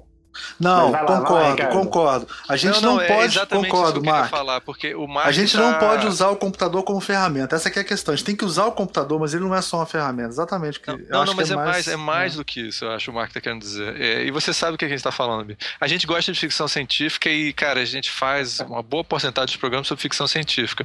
O, o, logo no início do programa, não lembro se foi o Mark ou foi o, o Gabriel, mas vocês mencionaram que.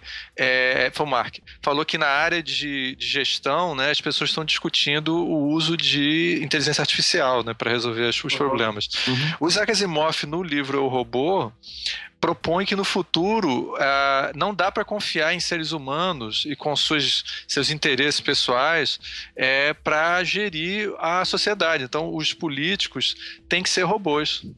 E aí tem um, um conto lá que fala sobre isso e tal, e é uma coisa que os humanos não podem saber. Os robôs é que, que, é, que controlam tudo, porque eles seguem as leis da robótica, que são leis racionais e tal, e os seres humanos seguem a maluquice pessoal de cada Pô, um. Eu não sei, aqui no Brasil tem vários ministros atualmente são os robôs também, né? Depende da programação. É, é mal programado. da robótica. É, você sabe, mas você sabe uma característica que eu acho que é a característica talvez mais difícil para qualquer sistema inteligente aprender é errar, sabe? E a capacidade de errar me parece uma coisa muito, muito humana. E pode parecer um contrassenso isso. Mas essa capacidade de perceber erros e, e a partir desses erros, implementar soluções para aqueles erros, não me parece é, algo que um sistema inteligente, cognitivo, que seja, teria capacidade de fazer de uma maneira próxima.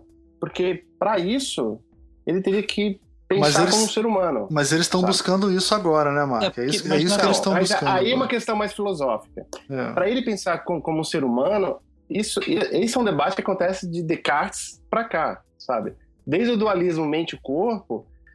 Por quê? Como ser ser humano, a gente não tem só o cérebro. A gente tem uma quantidade de, de inputs de dados. É, Você está conversando agora, você está pensando, você está usando voz. Mas ao mesmo tempo a sua pele é sensível à temperatura. Você tem uma série de sistemas autônomos que estão funcionando independente de você ter consciência deles. Essas capacidades não é só o cérebro que, resolve Sim, isso, sim. sabe? A gente tem uma série de processamentos que acontecem em partes do nosso corpo que não só o cérebro. Mas o que eu quis dizer é que os computadores estão aprendendo com os erros, eles estão começando a aprender com os erros. Esse que é o tal da. é, do e-learning, né? mas- Que ele, Mas Que ele vai aprendendo de erro acordo é- com que é ele vai solução. Mas você sabe, às vezes o erro é, é a solução. Porque se eu olhasse, imagine, imagina um cara, imagina, vamos pensar o, o, o, o sei lá, o Paul Rand, ok? O designer clássico americano, aquela coisa idolatrado. Se ele, se ele fosse teletransportado no tempo, assim, e não tivesse acompanhado todo o desenvolvimento do, do design gráfico, só o que ele fez ali nos anos 70, e de repente em 94 ele dá de cara com o trabalho do David Carson. Ele vai achar que é um erro, que é uma prova de impressão, que o cara amassou o papel e jogou fora. Ele não vai conseguir ver valor nenhum naquilo ali. É verdade. Sabe? Porque ele nem vai considerar aquele como produto final. Sabe? É. Mas de alguma forma nós ah, assumimos que a estética do erro, algo que está errado, pode ser, pode ter valor estético. É, e pode isso comunicar como- alguma coisa, né? Como pode continua. comunicar alguma Sim. coisa, sabe? É, e a gente assumiu isso no nosso código de linguagem. Sim. E isso é, é- é uma capacidade de errar, de transformar o erro em linguagem. É uma coisa que o computador ele aprende com o erro para não errar mais. Você entende? Sim, entendi, entendi. A gente aprende com o erro e às vezes o erro a gente quer reproduzir ele daquela forma. O cara que faz serigrafia, muitas vezes ele não está procurando aquele encaixe per- perfeito da, da cor 1 com a cor 2. Às vezes aquela imperfeição que fica entre o encaixe de uma cor com outra dá o que a gente coloca no subjetivo, que é o charme de algo.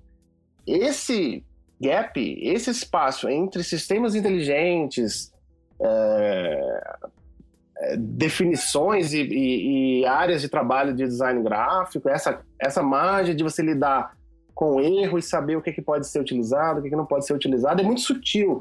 Mas para mim é a grande é, área que o designer vai ter que, que se dedicar mais, sabe? Dele explorar as idiosincrasias da nossa da, da comunicação.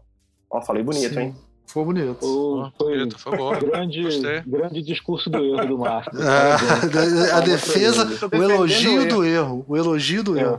O elogio do erro. O- eu queria perguntar pro Gabriel uma coisa, porque a gente tá falando aqui, na verdade, então, que o que é mais mecanizado, automatizado, provavelmente vai ser substituído, né? Tem até, eu até tava vendo outro dia, tem um programa da Adobe que você joga dentro dele as fotos, as fontes, os, os projetos gráficos, o projeto gráfico todo, e ele já faz outdoor, capa de revistas, 20 variações de anúncios, tudo automaticamente, né? Quer dizer, é o que um talvez um designer júnior ficasse fazendo durante a semana, sei lá, num escritório um pouco maior. O sobrinho, o sobrinho. O sobrinho. É um- E o sobrinho eletrônico. até Cara, sobrinhos vão poxa, perder inventou Diz uma Cara, coisa.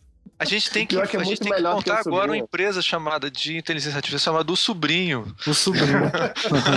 Só de, de, de design, tipo o grid, né? Que é esse novo Sim. que vão, surgiu agora, chamando o brasileiro é o sobrinho. O sobrinho. Não, mas eu ia perguntar uma coisa nesse sentido mesmo pro, pro Gabriel, até porque ele fez lá o doutorado dele na Inglaterra e tal. é, sobre isso, mais ou menos, né? Sobre, sobre design thinking, né? Sobre gestão em- na política de design, né? É, que existe uma realidade, Gabriel. Cada país tem uma especificidade, né? Então vou te contar uma história rapidinho que o Lauro Cavalcante me contou uma vez. Quando construíram a cidade da música aqui no Rio de Janeiro, que é um prédio enorme que tem aqui na Barra da Tijuca, o projeto original é que tivesse um elevador.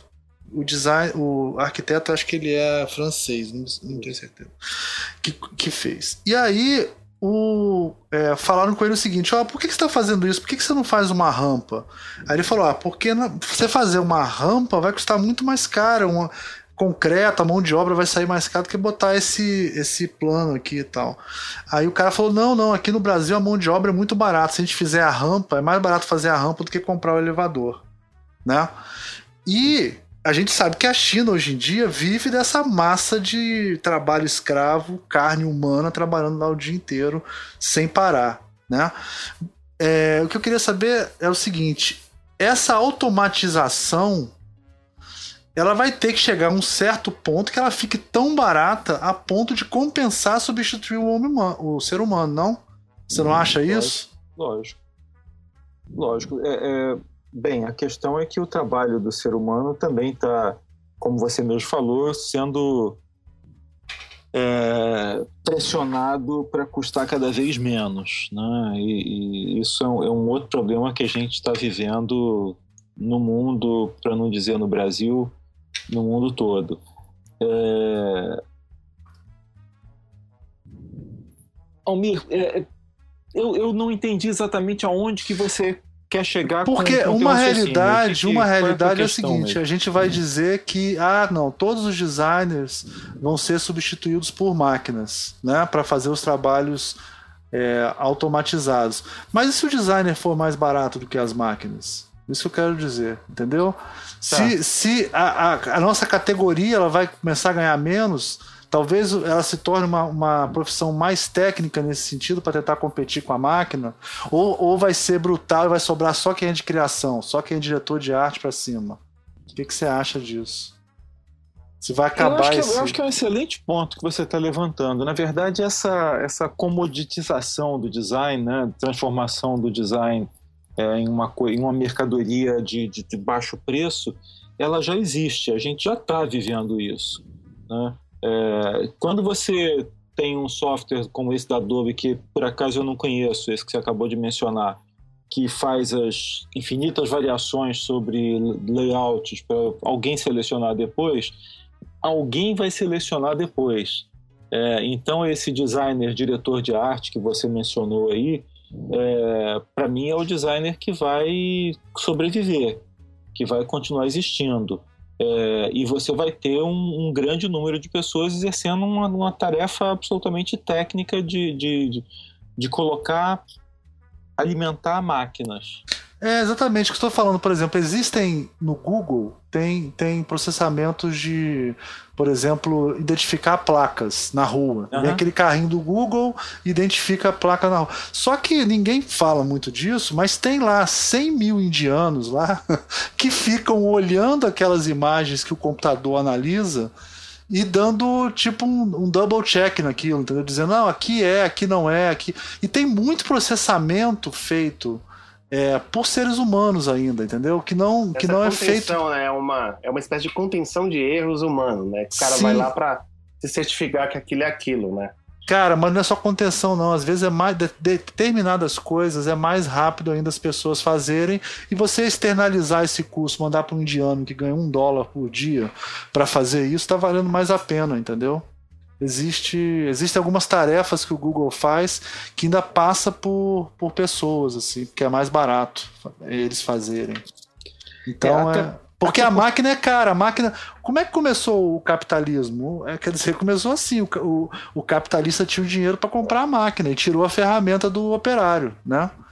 É, a máquina é só para quem é o capitalista é. né é até porque a, a, a lei de Moore está chegando no, no, já chegou, né, no, naquele ponto de saturação é, de que você não tem mais como continuar evoluindo a, a velocidade de processamento, é, velocidade computacional, capacidade computacional tão rapidamente assim, né? O que passou a crescer foi capacidade de, armazena, de armazenamento e, e outras coisas. É... Lembra que ele está falando do, do chip de silício, né? É, se não inventarem se nada novo. Para, se você é. muda o paradigma, é outra coisa, tipo é. chip quântico, né? Que é o que já tem. É, chip aí, quântico, é. Tudo é, bem. Aí ferrou. É. É, tem um, um conto famo, tem um famoso conto do Eu vou contar outro de ficção científica, tá foda, mas não tem jeito. É, o conto famoso do Asimov. Que... Esse é o da entropia, né? É o da entropia. Não, não, não. O da entropia é maravilhoso. É a última pergunta, não, mas é o é um que o, no futuro tem uma guerra entre países e tal. É a referência à Guerra Fria, né? E aí a, tudo, as guerras são resolvidas através de inteligência artificial. São duas inteligências artificiais e, e aí fica, começa a ficar muito caro para os países desenvolver uma inteligência artificial mais elaborada do que a outra, tá? E aí, é, e nessa altura ninguém mais sabe fazer cálculo na cabeça. Não precisa mais, tinha computador para fazer. Não precisa mais fazer isso. O seu computador faz isso. E aí, um, um, acho que um engenheiro de brincadeira, não, acho que um técnico de brincadeira, ele, ele reaprende o, a, a fazer o cálculo, ele inventa o cálculo de novo, porque ninguém mais sabia fazer. Aí quando eles veem isso, eles percebem que os seres humanos poderiam fazer os cálculos e, consequentemente, utilizar as máquinas como ferramenta. Então, é, eles então percebem que o diferencial na batalha seria colocar seres humanos, exatamente como o Almir falou no início agora. Você juntar o ser humano junto com o computador, você conseguia resultados mais, é, mais adequados. Só que aí você precisava que um ser humano fizesse o, process, o processamento, né, os cálculos e tal Sim. também. E aí a, a, o diferencial virou botar seres humanos na guerra. Aí o, o, o, técnico lá que inventou a matemática de novo se suicida quando descobre isso. Né? Então termina o conto assim. Então, é, então tem essa. o ser humano ainda é mais barato, ele é mais viável. É, ele também faz parte dessa jogada, né? É, não, porque eu fico imaginando, você imagina os call centers que tem na Índia, né? Que é os Estados Unidos inteiro, todos os call centers dos Estados Unidos da Europa são na Índia. Se substituir isso por máquina, o que, que esses indianos vão fazer? Eles vão, eles vão fazer alguma coisa, né, cara? O Almi, e dentro, no livro do Klaus Schwab, é, essa profissão de call center, mesmo de atendente de call center, é a profissão que tem 99% de chance de desaparecer nos próximos 15 anos. É, mas vai desaparecer. desaparecer. Eu também acho. Também acho que vai desaparecer. É, e isso vai ter um impacto considerável, né? Porque é, é o que vocês estão falando, a quantidade você está falando do, do indiano. É, eu tenho um amigo que trabalha em call center na Espanha, atendendo exclusivamente o Brasil. É mesmo? Tem um, um, um hum. bando de, de, de, brasileiros trabalhando com ele lá, é, atendendo só o Brasil, a partir da Espanha. Porque, pra, exatamente para evitar a questão do, do sotaque, né? não é. querem sotaque de português de Portugal ou de, ou de espanhol que fala português. É, para o cara é, é, assim, daria um outro podcast só para gente analisar os impactos dessas mudanças radicais de paradigmas tecnológicos. Paradigma, hein? Sei que essa palavra é proibida aqui, né? É, pro paradigma. Não, você pode, o Ricardo é que não pode falar. O Ricardo sempre usa errado. Toda vez que eu uso, eu recebo uma mensagem do cara. sacanagem, ele não faz isso. Você é, usou certo mudança... agora, Mark. Fica tranquilo, você usou certo. Ricardo é que não sabe usar. Então, é, Mark, essa coisa que você está falando, assim, o Stephen Hawking, que é o homem, o físico com problemas físicos, é, ele é, ele falou que 40% dos empregos vão desaparecer. Então, eu fiquei pensando assim: a Revolução Industrial ela criou uma crise para o proletariado, né? Então, é, criou muito desemprego entre, os proletari entre o proletariado. E com essa nova revolução industrial que você estava sugerindo no início do programa, a gente uhum. vai ter então a, a, a, grande crise da classe média, os empregos é, da, classe, da classe média em geral vão ser afetados por todo lugar. Então, o diagramador está com os dias contados. Isso daí não, eu não tenho dúvida nenhuma. Assim. Vai vir um programa com inteligência artificial que vai fazer 90% do que a gente considera hoje em dia que é o trabalho de hoje. Esses 10% mais criativos vão ficar na mão dos designers, mas, é, mas vai desaparecer. Não, não faz sentido isso? Faz todo sentido. E, e eu vou mais além ainda. A gente a gente está assim o, existia um, um, laboratório de pesquisa da Xerox chamado Xerox Park. Xerox Park, é, quem fez parte dele foi um cara chamado Alan Kay. O Alan Kay é o cara que, vamos dizer assim, criou o ícone, cursou a interface gráfica do, do computador. Que depois o Steve Jobs foi lá e fez foi lá e roubou a ideia. Utilizar, roubou a ideia. Mas, Mas enfim. A, a, tela plana que eu mencionei no início também foi desenvolvida no Xerox Park. No Xerox Park aí. É. Isso, isso a gente tá falando do, dos anos 70. É. Mas naquele é, profícuo, os anos 70, os caras já visualizavam o, o, o computador como uma espécie de mídia única, capaz de interpretar todas as mídias. Inclusive, não existia programa de computador nesse sistema. Todas as pessoas deveriam ter capacidade de fazer os seus próprios programas. Isso foi a concepção original do, do sistema que eles fizeram. Inclusive, a linguagem de programação objetos também foi inventada no Xerox Park. O que a gente está caminhando é por uma espécie de mídia completa, total, dinâmica, sabe? Uma, uma coisa que não existe mais diferença entre coisa textual, vídeo, som. Uma mídia é uma capacidade de, de consumo de mídia, de produção de mídia que, a, que aquela coisa que nós, como designers, somos criados para idolatrar, que é o artefato, sabe? O artefato livro, o artefato pôster, o artefato. O artefato sempre fascinou a gente, porque é. a gente cresceu com o artefato, ele faz parte da nossa memória afetiva. Mas o artefato está se perdendo ou ele está virando um fetiche. As pessoas falam assim: ah, o disco, o vinil aumentou a venda. Sim, mas é um fetiche, aumentou o fetiche. Sim, ele sim. Não, ele não tá E tava em tá zero, tá tava em zero, aumentou, pô. Tava em zero, aumentou. Exato. Exatamente. Ele seria, ele seria é quase como essa coisa do fetiche seria um movimento é, contrário ao movimento da funcionalidade, vamos dizer assim, né? Exatamente. Sim. E o livro se torna um fetiche, uma série de outros aspectos se tornam fetiche. Então o designer a nossa, a nossa profissão, de uma maneira mais ampla, ela, é, para mim, ela, ela tá sendo chacoalhada nas suas bases. Porque, basicamente, nós temos que aprender a fazer... Todo o nosso design tem que ser responsivo, como eu me disse lá no, no início, dinâmico e interativo. E capaz de ser customizado. Então, como que você faz? Como que você projeta para sistemas completamente dinâmicos, onde você não necessariamente mais tem o um controle do artefato? O cara não vai ver aquilo exatamente como Sim. você previu que fosse utilizado, mas ele vai ver aquilo num contexto completamente dinâmico.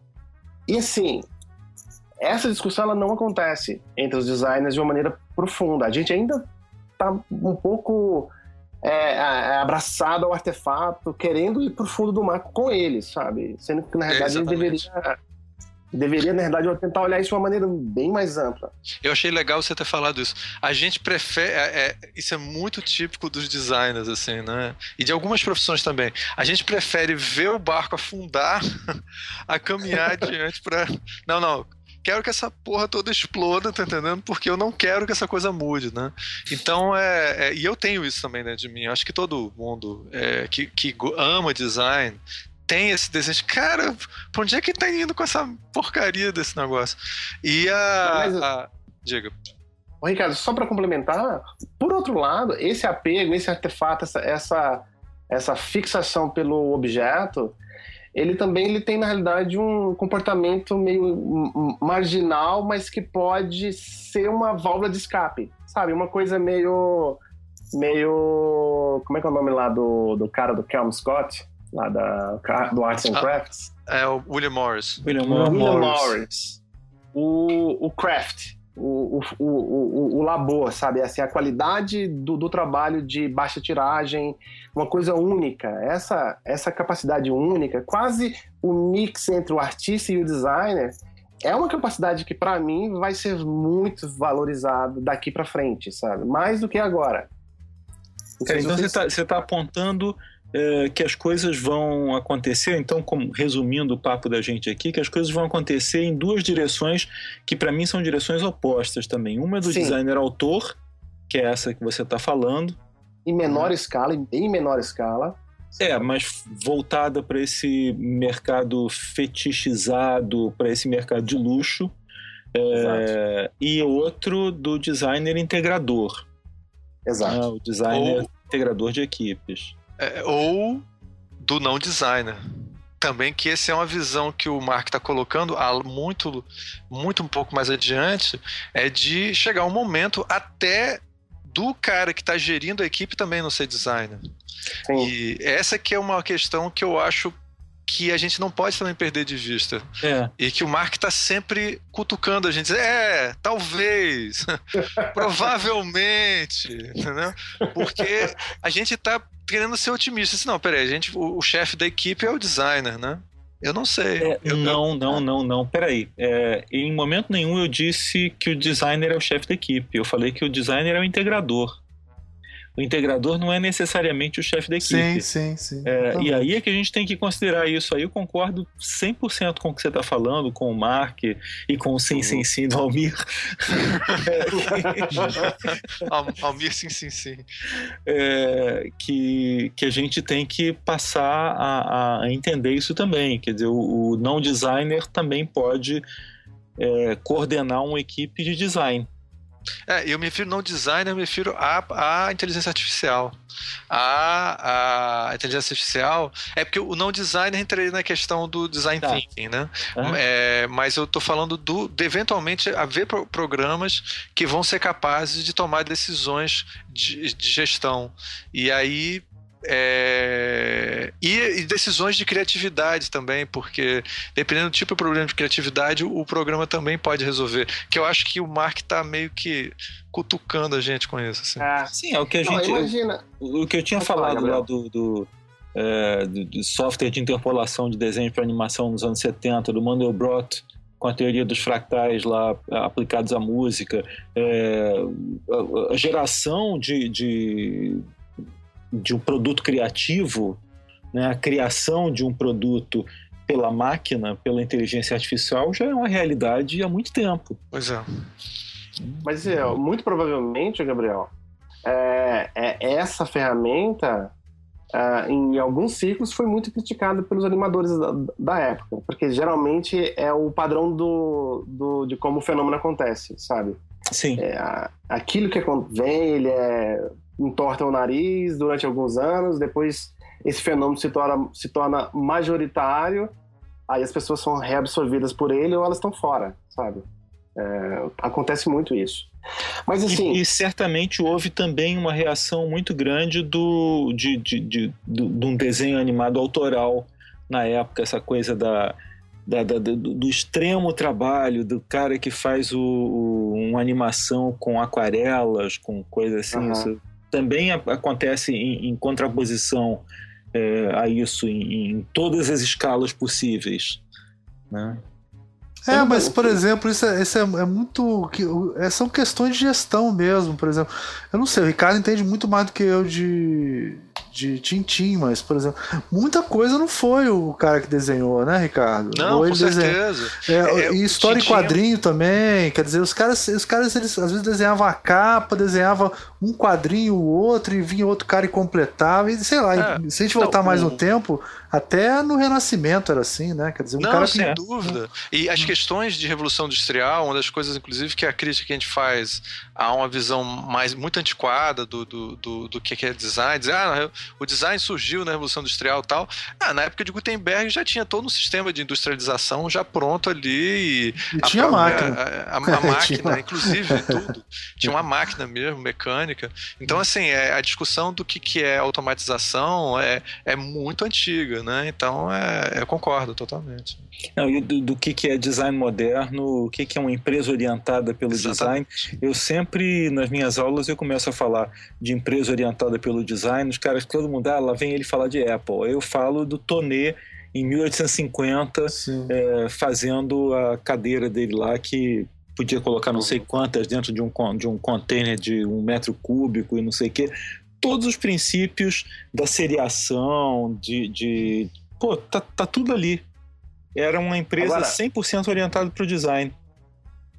Agora você pensa isso num contexto pós-industrial, onde o projeto da cadeira, na realidade, é uma coisa. Vamos, é, é, é só código e o cara pode imprimir isso em centros de impressão, que ele tem o produto dele é, na qualidade, na cor, que ele de, desejar. Então, a lógica de distribuição para encaixar dentro de um container, etc., tudo muda. Ela não faz mais sentido. Sabe, ela passa a não fazer mais, mais sentido, não. Ela faz todo sentido, mas dentro de um contexto onde o, o software é, domina, ela passa a não fazer sentido mais. Você pode ter, talvez, uh, uh, formas de cadeira mais extravagantes que não seriam possíveis em outro contexto, sabe? É, é. Do, do, a, a, forma de produção, né? Quando você Isso. É, trabalho. É, as ferramentas até de distribuição é. também, né? Até de, de- até de É, distribuição. é. Hoje você vê impressoras 3D numa capacidade muito limitada, mas é, é só a gente analisar qualquer tecnologia que a gente conheceu quando a gente era menino, sabe? Em que pé que, que ela está hoje. A gente vê que o, que o progresso dela é, é- é quântico quase. Então imagine essas tecnologias de impressão em 10, 15 anos, o nível de qualidade que isso não pode ter de velocidade. E se você pode imprimir móveis no local, qual o sentido de você ir numa loja, sabe? Qual, qual é a relação entre capacidade criativa do designer, o gênio criativo do desenho que ele fez? É mais o projeto ou é o material, sabe? É, são coisas que a gente não consegue responder a contento agora. Não, é, é interessante, só puxando um outro assunto aí que não tem a ver com inteligência artificial agora, mas a gente vive cada vez mais a coisa da economia do compartilhamento, né? Então faz Sim. todo sentido daqui a pouco você ter, você alugar ou pegar emprestado num- numa, numa biblioteca de ferramentas uma impressora 3D para você preparar os seus móveis, ou ir num, num, num Mega Uber Fab Lab é, e produzir os móveis que você quer para sua casa. Não, né, você passa a comprar e aí você passa a comprar inteligência, você passa a comprar é, é, conhecimento, né? você passa a comprar o projeto móvel e aí você está comprando design. Sim. Tá? Eu, quando você estava falando, Gabriel, sobre isso, design como integrador, eu, eu, eu tava me lembrando de um livro do Walter Longo que se chama Era do Nexo. Que o Walter Longo, ele é um dos, acho que um dos fundadores da Young Rubik aqui no, no Brasil. É um desses publicitários rico pra caramba, Hum, que não, que não acontece no meio dos designers. Enfim, ele, ele estudou naquela faculdade que chama a faculdade da sabe o, o rei o rei Kurzweil aquele cara que fala do do como é que fala quando a gente quando, os- quando os computadores vão passar a ser inteligentes esqueci o nome do livro ah, tem, ah singularidade ele chama tá. Singularity University Aham. e o, e o Walter Long estudou nela e, e ele fez um livro sobre o falando sobre o, o- a, a era do nexo. Que o, o resumo da obra é o que você está chamando de, de designer integrador. O que ele fala é a capacidade que a, a- a maior capacidade é, que o ser humano deve desenvolver nos próximos 10, 20 anos é a capacidade de conectar coisas aparentemente opostas para dar um Aham. sentido. Isso. Então é o cara que ele não é especialista em nada, mas em tudo ao mesmo tempo. Sabe? Ele tem um conhecimento fragmentado, mas consegue dar esse, esse resultado para um problema atípico, que um computador ele não consegue resolver. Isso, seja, na é o realidade, designer. é o designer, sabe? É. Quando eu li o livro, eu falava, cara, é o, é o designer. É o designer, Resta o saber se o eu pessoal vai chamar isso de designer, né? Quando, se, quando Ah. mudar do material pro imaterial, né? Se vão continuar chamando de designer, vão, vão chamar de outra coisa, né? Cara, mas é o um cara que consegue, ô Almi, é o cara que consegue. Ele entende como a inteligência artificial funciona. Ele sabe de programação. Ele entende os princípios básicos de, de composição visual. Ele, ele entende de materiais, ele entende de física, ele entende de química, entende de matemática, entende de uma série de aspectos. Então, a profissão do designer, ela, é- ela, na realidade, a formação dela. Ela vai ser muito mais complexa. Sim, muito sim, mais sim. Do, que, do, do que é hoje. É, ô Mark, é só pra, pra relembrar que engen- tem engenharia de pesca, tem engenharia florestal, tem engenharia de qualquer coisa. Por isso eu sempre brinco que se tiver uma profissão, os engenheiros vão, vão inventar um nome primeiro pra eles, sabe? Tem que tomar cuidado. O, o- Muito, o prova- Almir- muito provavelmente. Ô, Almir, essa coisa do, do- das diferenças e semelhanças do, da engenharia com o design, das aproximações da engenharia com o design, são atividades que se complementam o tempo todo, né? mas têm características diferentes.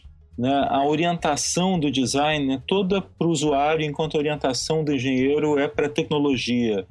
O- a abordagem do design é toda para entender o problema enquanto a abordagem da engenharia é a, a solução do problema.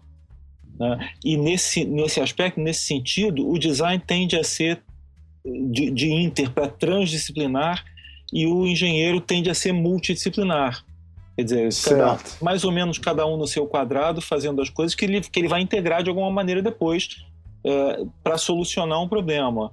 Enquanto o designer está tentando entender o problema, porque ele não é o solucionador. Né? O designer certo. não é o gerador de soluções. O designer vai acionar o engenheiro para obter uma solução para determinado problema ou profissional de qualquer outra área que seja para poder chegar a isso. Então, existem diferenças é, importantes aí entre uma, entre uma atividade e outra. É, Gabriel, Ô, primeiro Gabriel, só ah. comentar que eu achei sua definição muito boa. É só para o ouvinte aí ficar ligado nessa definição que ele deu agora, hum. que é muito esclarecedora sobre isso. Ela só tem uma coisa que eu acho que a gente pode comentar, que é o seguinte. Ela supõe uma posição hierárquica alta do designer nessa, nessa definição. E eu acho que isso a gente não conseguiu. Que é o, o ele ser o acionador das pessoas. Na realidade, a gente está sempre na situação contrária. Né? O designer é visto como o criativo, e o criativo é a pessoa que, o cara que se preocupa com tecnologia, aciona ou o gestor aciona o criativo, né? Quando na realidade a gente teria que ter uma nova concepção é, onde o, o criativo está em primeiro plano e ele é que vai tomar as decisões para saber é, quem vai participar desse processo. É, mas não, não, não, é, não é exatamente isso, não. Na verdade, toda, toda discussão hoje sobre inovação, sobre processo de inovação, situa o designer no que inovação muda o, o, o momento de atuação do designer. Tá? De um momento anterior, que era de definição do problema, para um momento anterior que em, em, estudo de inovação se chama de, de, de fuzzy front-end, o, o, início confuso de todo esse processo. E aí o designer está lá não antecedendo a nada, ele está fazendo parte desde o início. Entende? Ele está compondo a equipe, ele está com o papel de integrador desde o início. Tá? Isso não significa que ele tem uma ascendência é, como a gente estava falando antes, né? não é the boss, é, é, é só papel de integração. É, Ô Gabriel, mas nesse sentido, é, aí vem a pergunta de 100 milhões de dólares, né? A gente está preparado para isso e nós estamos preparando, como professores, nós estamos preparando nossos alunos para isso? Ah, sim. Aí, essa sim, Essa, essa, essa, é a pergunta de 100 milhões de dólares, cara. Na verdade, eu passei a pensar essa questão da engenharia do, e do design porque eu estou dando aula para engenheiros hoje. Quer dizer, não só para engenheiros. Eu dou um, um, curso na universidade que é de design, é, introdução ao design com ferramenta estratégica é uma disciplina aberta para a universidade. Então, eu tenho alunos da engenharia, como tenho da pedagogia, do serviço social, de contabilidade, do que seja. E certo. os resultados estão muito, sendo muito interessantes e as, e as, discussões, os debates estão sendo muito interessantes também, né? É, então, eu acho que sim, ou melhor, que não. A gente não está preparando adequadamente para isso é, eu acho que a gente está começando a perceber que tem que preparar para essa outra realidade, mas a gente ainda está um pouco fechado demais, ainda está um pouco olhando para o design dos anos 80. É, em relação à grade dos curricular. Anos 50 para mim, viu, Gabriel? É, em relação à grade curricular, você vai para os anos 50. Não sei é. se era isso que você ia falar, mas eu já concordo. Sim, é, Não, em relação à grade curricular. Anos 50. É. Porque a gente vê, são raríssimos os casos onde é, talvez alguns cursos que estão trabalhando com interação ou com experiência do usuário, é, aí tem um sentido mais da imaterialidade, né? mas é como o Mark falou, a gente está muito ligado ainda ao artefato, né, Mark? Sim. Olha, como professor, que eu posso dizer? Eu, eu, a minha formação é em artes visuais com habilitação em design gráfico. Então, basicamente, eu estudei artes e algumas disciplinas eu fiz específicas para design gráfico, como identidade visual e etc. Mas, basicamente, eu sou formado em artes. Uh, e eu sou professor no curso de comunicação. Assim, de, a minha experiência própria me diz que hoje eu não queria dar aula para o design. Pode parecer um contrassenso isso.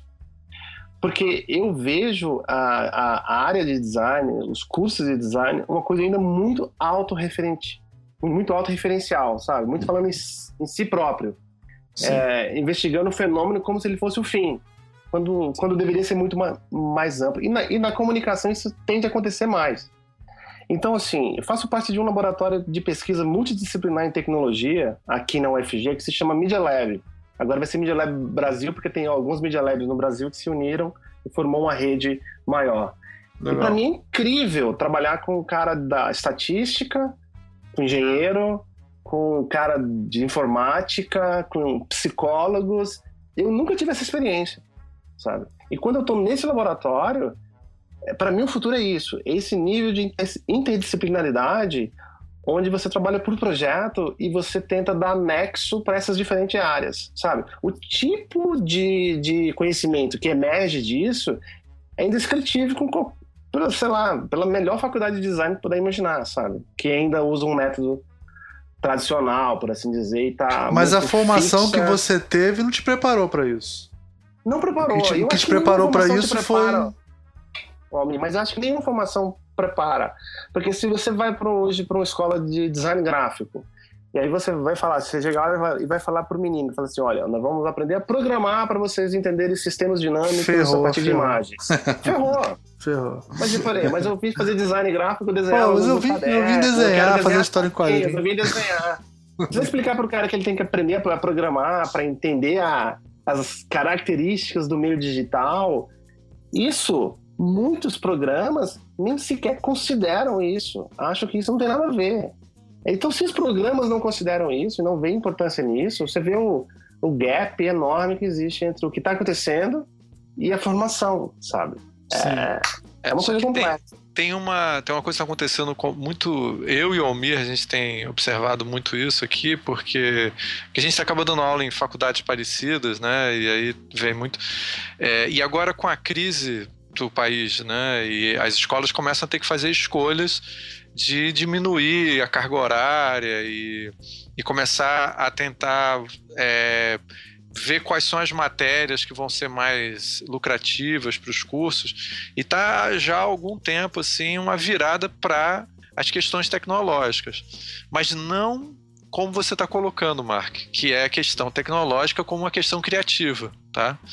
E sim como uma questão técnica no sentido mais restrito do termo técnico, que é basicamente que é, aprender é, a usar a ferramenta. Também, é. Que é ruim pro... é. Pois é, eu acho engraçado, por exemplo, quando eu cheguei aqui no Rio em 97, não me lembro, 96, estava tendo uma crise porque os cursos de design tinham dificuldade de adotar as, o ensino da ferramenta.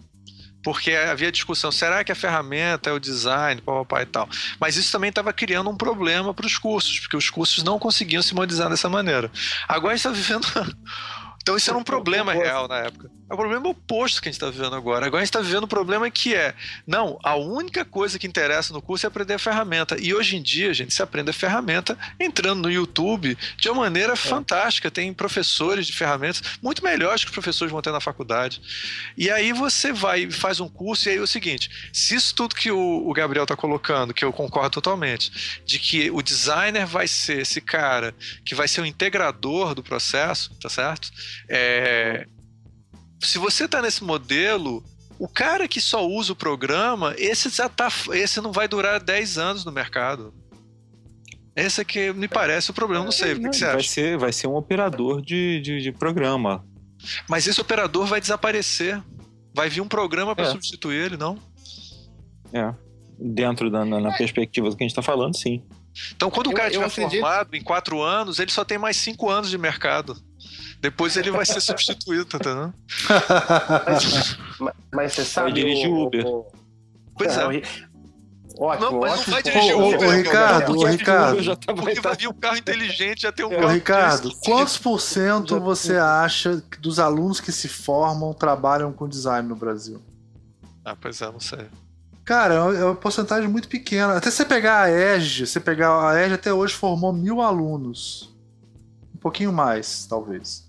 Um pouquinho menos, um pouquinho mais. Se formou, né? É... Pega na EGE a porcentagem dos alunos que estudaram na EGE, que pô, antigamente só tinha ela, inclusive, né? É, muitos não trabalham com design. É interessante isso, entendeu? O curso de design. Lembra que seu pai, uma vez, a gente conversando com seu pai, você falou assim: muitas vezes a pessoa vira até um consumidor de design e trabalha é. com outra coisa, né? Porque com o número de cursos, com mil cursos no Brasil hoje em dia, formando. Aqui no Rio deve formar cara, mais ou menos uns mil designers por ano, 1.500 designers por ano. Esses 1.500 designers eles não arrumam emprego. Eles vão trabalhar com. Quer dizer, eles vão ser empreendedores, eles vão fazer outras coisas também. mas, mas, ser... isso, mas isso é um problema que é que está ligado à própria educação. Né? Eu me lembro que tem um famoso ilustrador americano que dava aula nos Estados Unidos. É... E ele dizia: Ó, oh, bom dia, eu sou fulano de tal. É o seguinte, aqui é, 10% de vocês vão ser designers. Não, desculpa, vocês vão trabalhar com ilustração, que é o curso que eu estou dando. Aí, sei lá, mais uns 20% vão trabalhar com design, ou direção de arte, sei lá o quê. E o resto vai vender sapato. Ele dizia isso na primeira aula, assim, para os alunos para eles entenderem.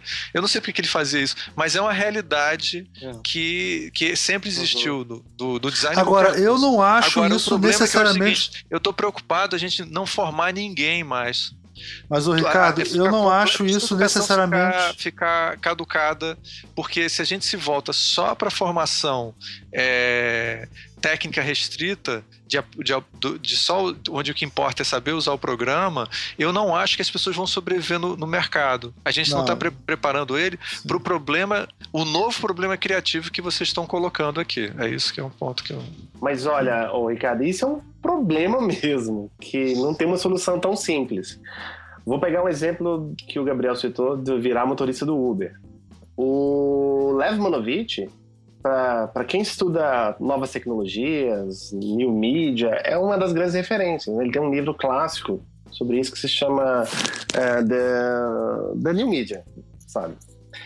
Ele, tempo atrás, escreveu no, no, Facebook sobre o problema que essas disciplinas humanísticas, criativas, digitais estão enfrentando.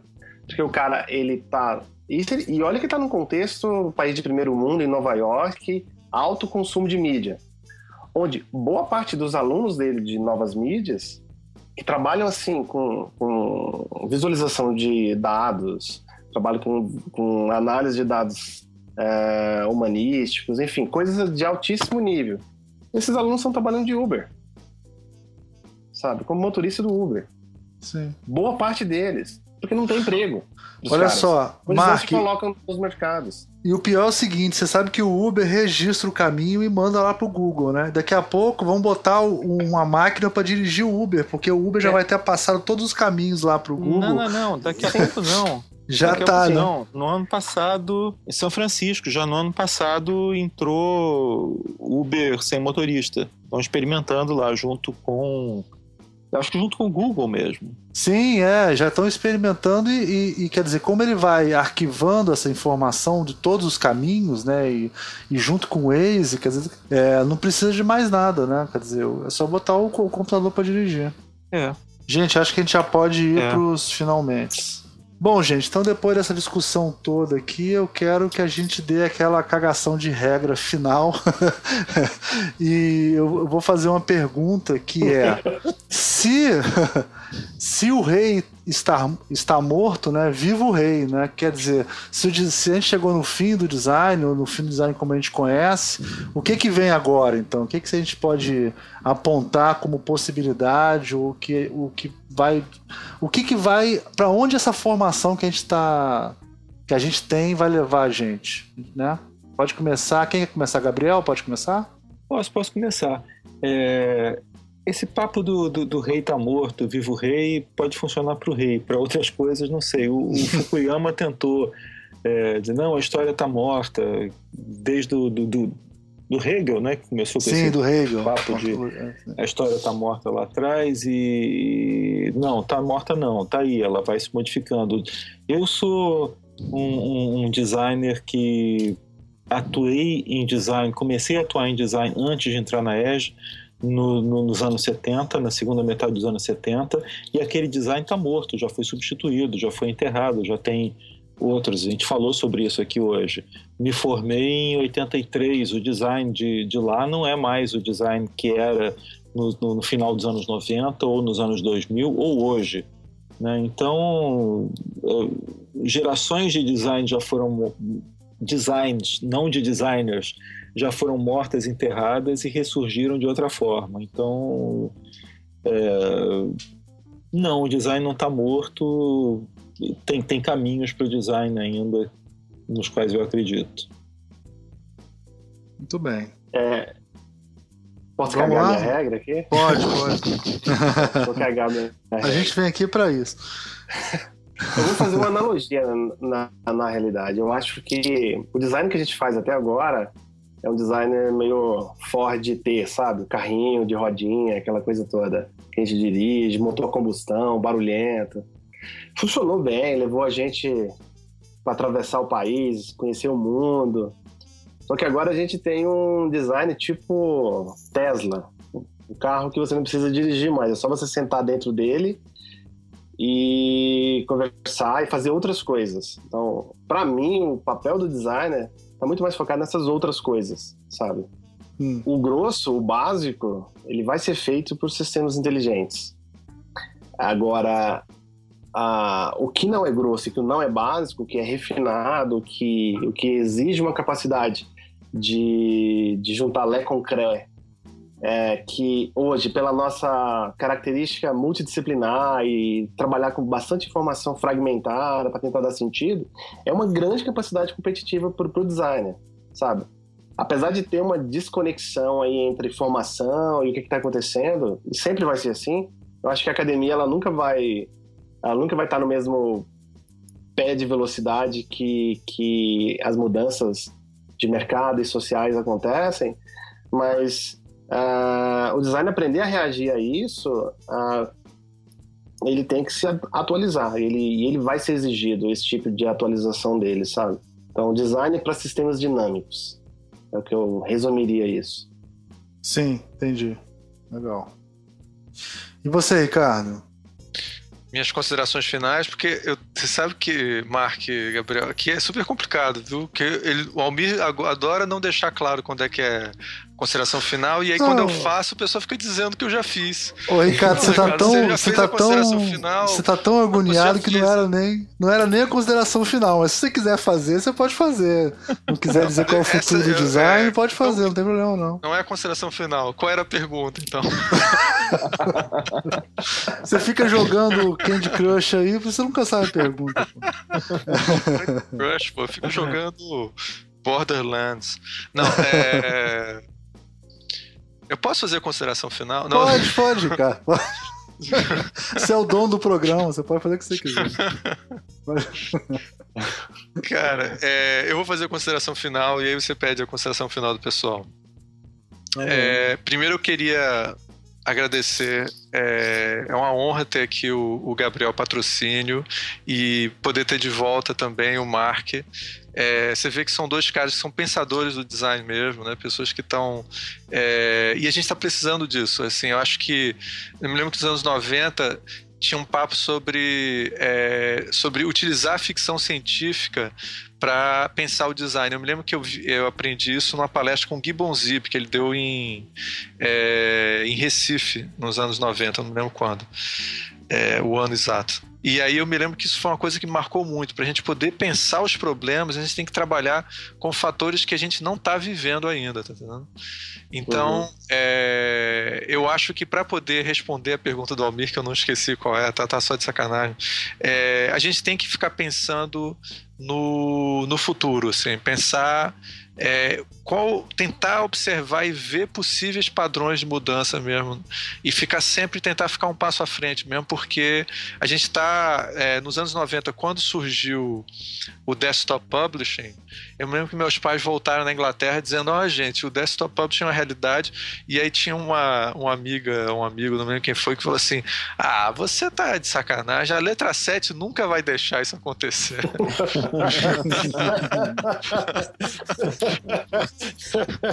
Juro que as pessoas falavam isso em 1983, 84. Então é, é cara. seja lá qual for a letra 7 agora, ela não tem, a gente já viu que não tem poder sobre isso, né? Tudo, eu acho que a, a, a, a revolução pós-industrial, pós-modernismo, o próprio modernismo, tudo isso são respostas a mudanças tecnológicas, né? E eu acho que agora a gente está entrando em uma que é assustadora. É assustadora pra gente. E ela, como a gente já falou outros programas aqui, é como se fosse um redemoinho que você tem que ver como é que você vai fazer para sobreviver nela, tá? Então, essa discussão aqui é uma questão de sobrevivência, não é só é, a gente, a gente porra, a gente gosta de conversar sobre essas coisas, tá batendo papo, que é isso também, mas, mas é uma questão de a gente pensar como é que a gente vai sobreviver a essa onda que já, ela já tá, ela já tá alta. A gente vai ver como é que vai se fazer quando ela quebrar em cima da gente, né? Então é, é isso. Ô, ô, Ricardo, deixa eu só dar uma complementada para falar que eu, não fui, que eu não fui muito pessimista, sabe? Mas eu acho que uma dica que eu poderia dar, assim, essencial para o designer que estiver escutando isso, é que estude coisas que não sejam da área do design, sabe? Vai ler psicologia, vai ler estatística, vai ler caras da ciência da computação, vai ler esses caras, vai tentar entender esses caras. Porque eu acho que o que a gente vai conseguir aprender, o que você consegue aprender com, com isso, assim, é inenarrável, sabe? Porque é como se você descobrisse a roda. Porque é, é parte do seguinte princípio: dentro de visualização de informações, na ciência da computações, eles discutem com comunicação visual. Vai ver como que um cientista da computação estuda comunicação visual. Sim. Sabe? E tentar fazer uma relação com a gente, como a gente aprende. Com certeza a gente vai aprender muito. Esse tipo de conhecimento que a gente consegue fazer pontes e conexões entre áreas que não são a nossa de ofício, é, é meio que a resposta para todas essas inquietações que a gente está colocando aí, essas dificuldades. Ah, então a solução não está só no design. Nunca foi. Não, é, nunca foi. Essa coisa, para você poder ser integrador, você precisa olhar para os lados, você precisa fazer pontes o tempo todo, você precisa das neurociências, você precisa da biologia, você precisa da antropologia, você precisa da psicologia, você precisa da, da do marketing, você precisa da administração, é, da engenharia nem se fala, né? E por aí vai. Então é, é, é ficar ligado, como disse o Mark. É legal. E aí, Elmir, Bom, quais são as suas considerações finais? Não, eu, eu, tô, eu, eu, considero muito, queria dizer que eu considero muito o Gabriel e o Mark, entendeu? considero vocês muito. considero... É, eu achei que eu, acho que o papo foi bem legal. Acho que a gente pode partir para a consideração final. Achei bem é, é, interessante essa coisa da, de vocês falando do designer ter que olhar para o futuro, né? E assim eu lembrei que na verdade o designer projeta, né? E projetar sempre é uma coisa, né? Que está à frente, né? Que você está então, talvez a gente tenha que sempre voltar a isso, né? Sempre voltar ao, ao, ato de projetar, né? Que é você antever as coisas, né? Eu queria que vocês fizessem agora as suas considerações finais, já base e tudo mais. O Gabriel, já vou dizer aqui, o Gabriel lançou um livro bem legal pela Blucher, né, Gabriel? O Design é. e Desenvolvimento. Fala um pouquinho dele, por favor. É, isso é, é, o, é, o, jabá da vez, né? Já que consideração final já fiz antes, falando sobre o fim do design ou não uhum. fim do design. É, mas o, o, livro tem a ver com essa história de você olhar para o lado, de você observar o que está acontecendo. A gente pegou como, como tema o design e desenvolvimento 40 anos depois, 40 anos depois de um documento que foi publicado pelas Nações Unidas em 1975, que falava sobre design como ferramenta de desenvolvimento. E aí eu olhei inicialmente para os países dos, dos BRICS, Brasil, Índia, China, eh, África do Sul, e juntando ainda Turquia, eh, com pensadores do, do, dos Estados Unidos, como Vitor Margolin, do, do uh, da Europa, é, sobre como o design podia fazer essa diferença. E para mim foi muito gratificante é, poder ter junto comigo é, designers e pensadores do design é, de lugares como a China, como a Índia, como a África, dando perspectivas completamente diferentes sobre o desenvolvimento do design e o design como ferramenta de desenvolvimento. É, o, o, livro foi premiado no ano passado aí duas vezes e uma coisa que me deixou muito orgulhoso, que eu curti muito, foi um comentário do júri do Museu da Casa Brasileira, é, que disse que o livro é um marco teórico e acadêmico com potencial para alterar a prática e a compreensão atual do design. É, no entanto, faz falta é, a leitura e a crítica. A gente não pode produzir só para. Eu não posso produzir só pelo meu próprio prazer. Né? É, é, é muito importante para quem produz, para quem escreve, é, encontrar o questionamento, encontrar a crítica, encontrar quem leia e discuta isso. Então eu lanço o desafio: leiam e discutam. Ah, isso aí. Muito bem. Mark? É. Bom, jabá? Então, eu não tenho muito jabá para fazer, porque eu tô numa situação de afastamento para doutorado. Então, basicamente, eu só tô lendo e escrevendo. Mas, Mas assim, a gente vai botar o link da, do seu texto, né? No, ah, tem meu Medium aí, que de vez em quando, de vez em quando eu escrevo algumas coisas lá. Se quiser seguir, o pessoal vai colocar aí, mas é medium.com barra neuralbrand esse nome, esse, esse é daqueles nomes de estúdio de design dos anos 90, sabe? a gente carrega essas eu coisas. Lá, eu é. criei lá, igual e-mail de, de Hotmail, que eu não tenho coragem nem de falar o que eu tinha. Então eu não uso isso aí. Neurobrand, Nano Medium, e eu escrevo de vez em quando lá, e é legal. O que o Gabriel falou aí é muito importante, sabe? Você ter o feedback, você conversar, as pessoas questionarem, as pessoas discordarem, concordarem, mas a gente tem que escrever, a gente tem que falar. É, isso é muito importante, eu acho. Acho não, tenho certeza. É, e a dica, gente, o último texto dele, que é. Tem, ele pegou. O, o Mark fez um levantamento das melhores ferramentas para você fazer pesquisa acadêmica, cara. E eu, eu já no, dia, no mesmo dia já comecei a usar. Então dá uma, dá uma. A gente vai botar o link também, muito bom. É, eu e o Gabriel, a gente teve uma conversa longa sobre métodos é. e sistemas de arquivamentos. Incrível, é muito Trocamos bom. Trocamos muitas figurinhas aí e ainda temos muitas outras para trocar. Legal. É isso aí. Então é isso, gente. Vamos dar nosso tradicional tchauzinho aí. Tchau. Obrigado a todos. Tchau. Tchau.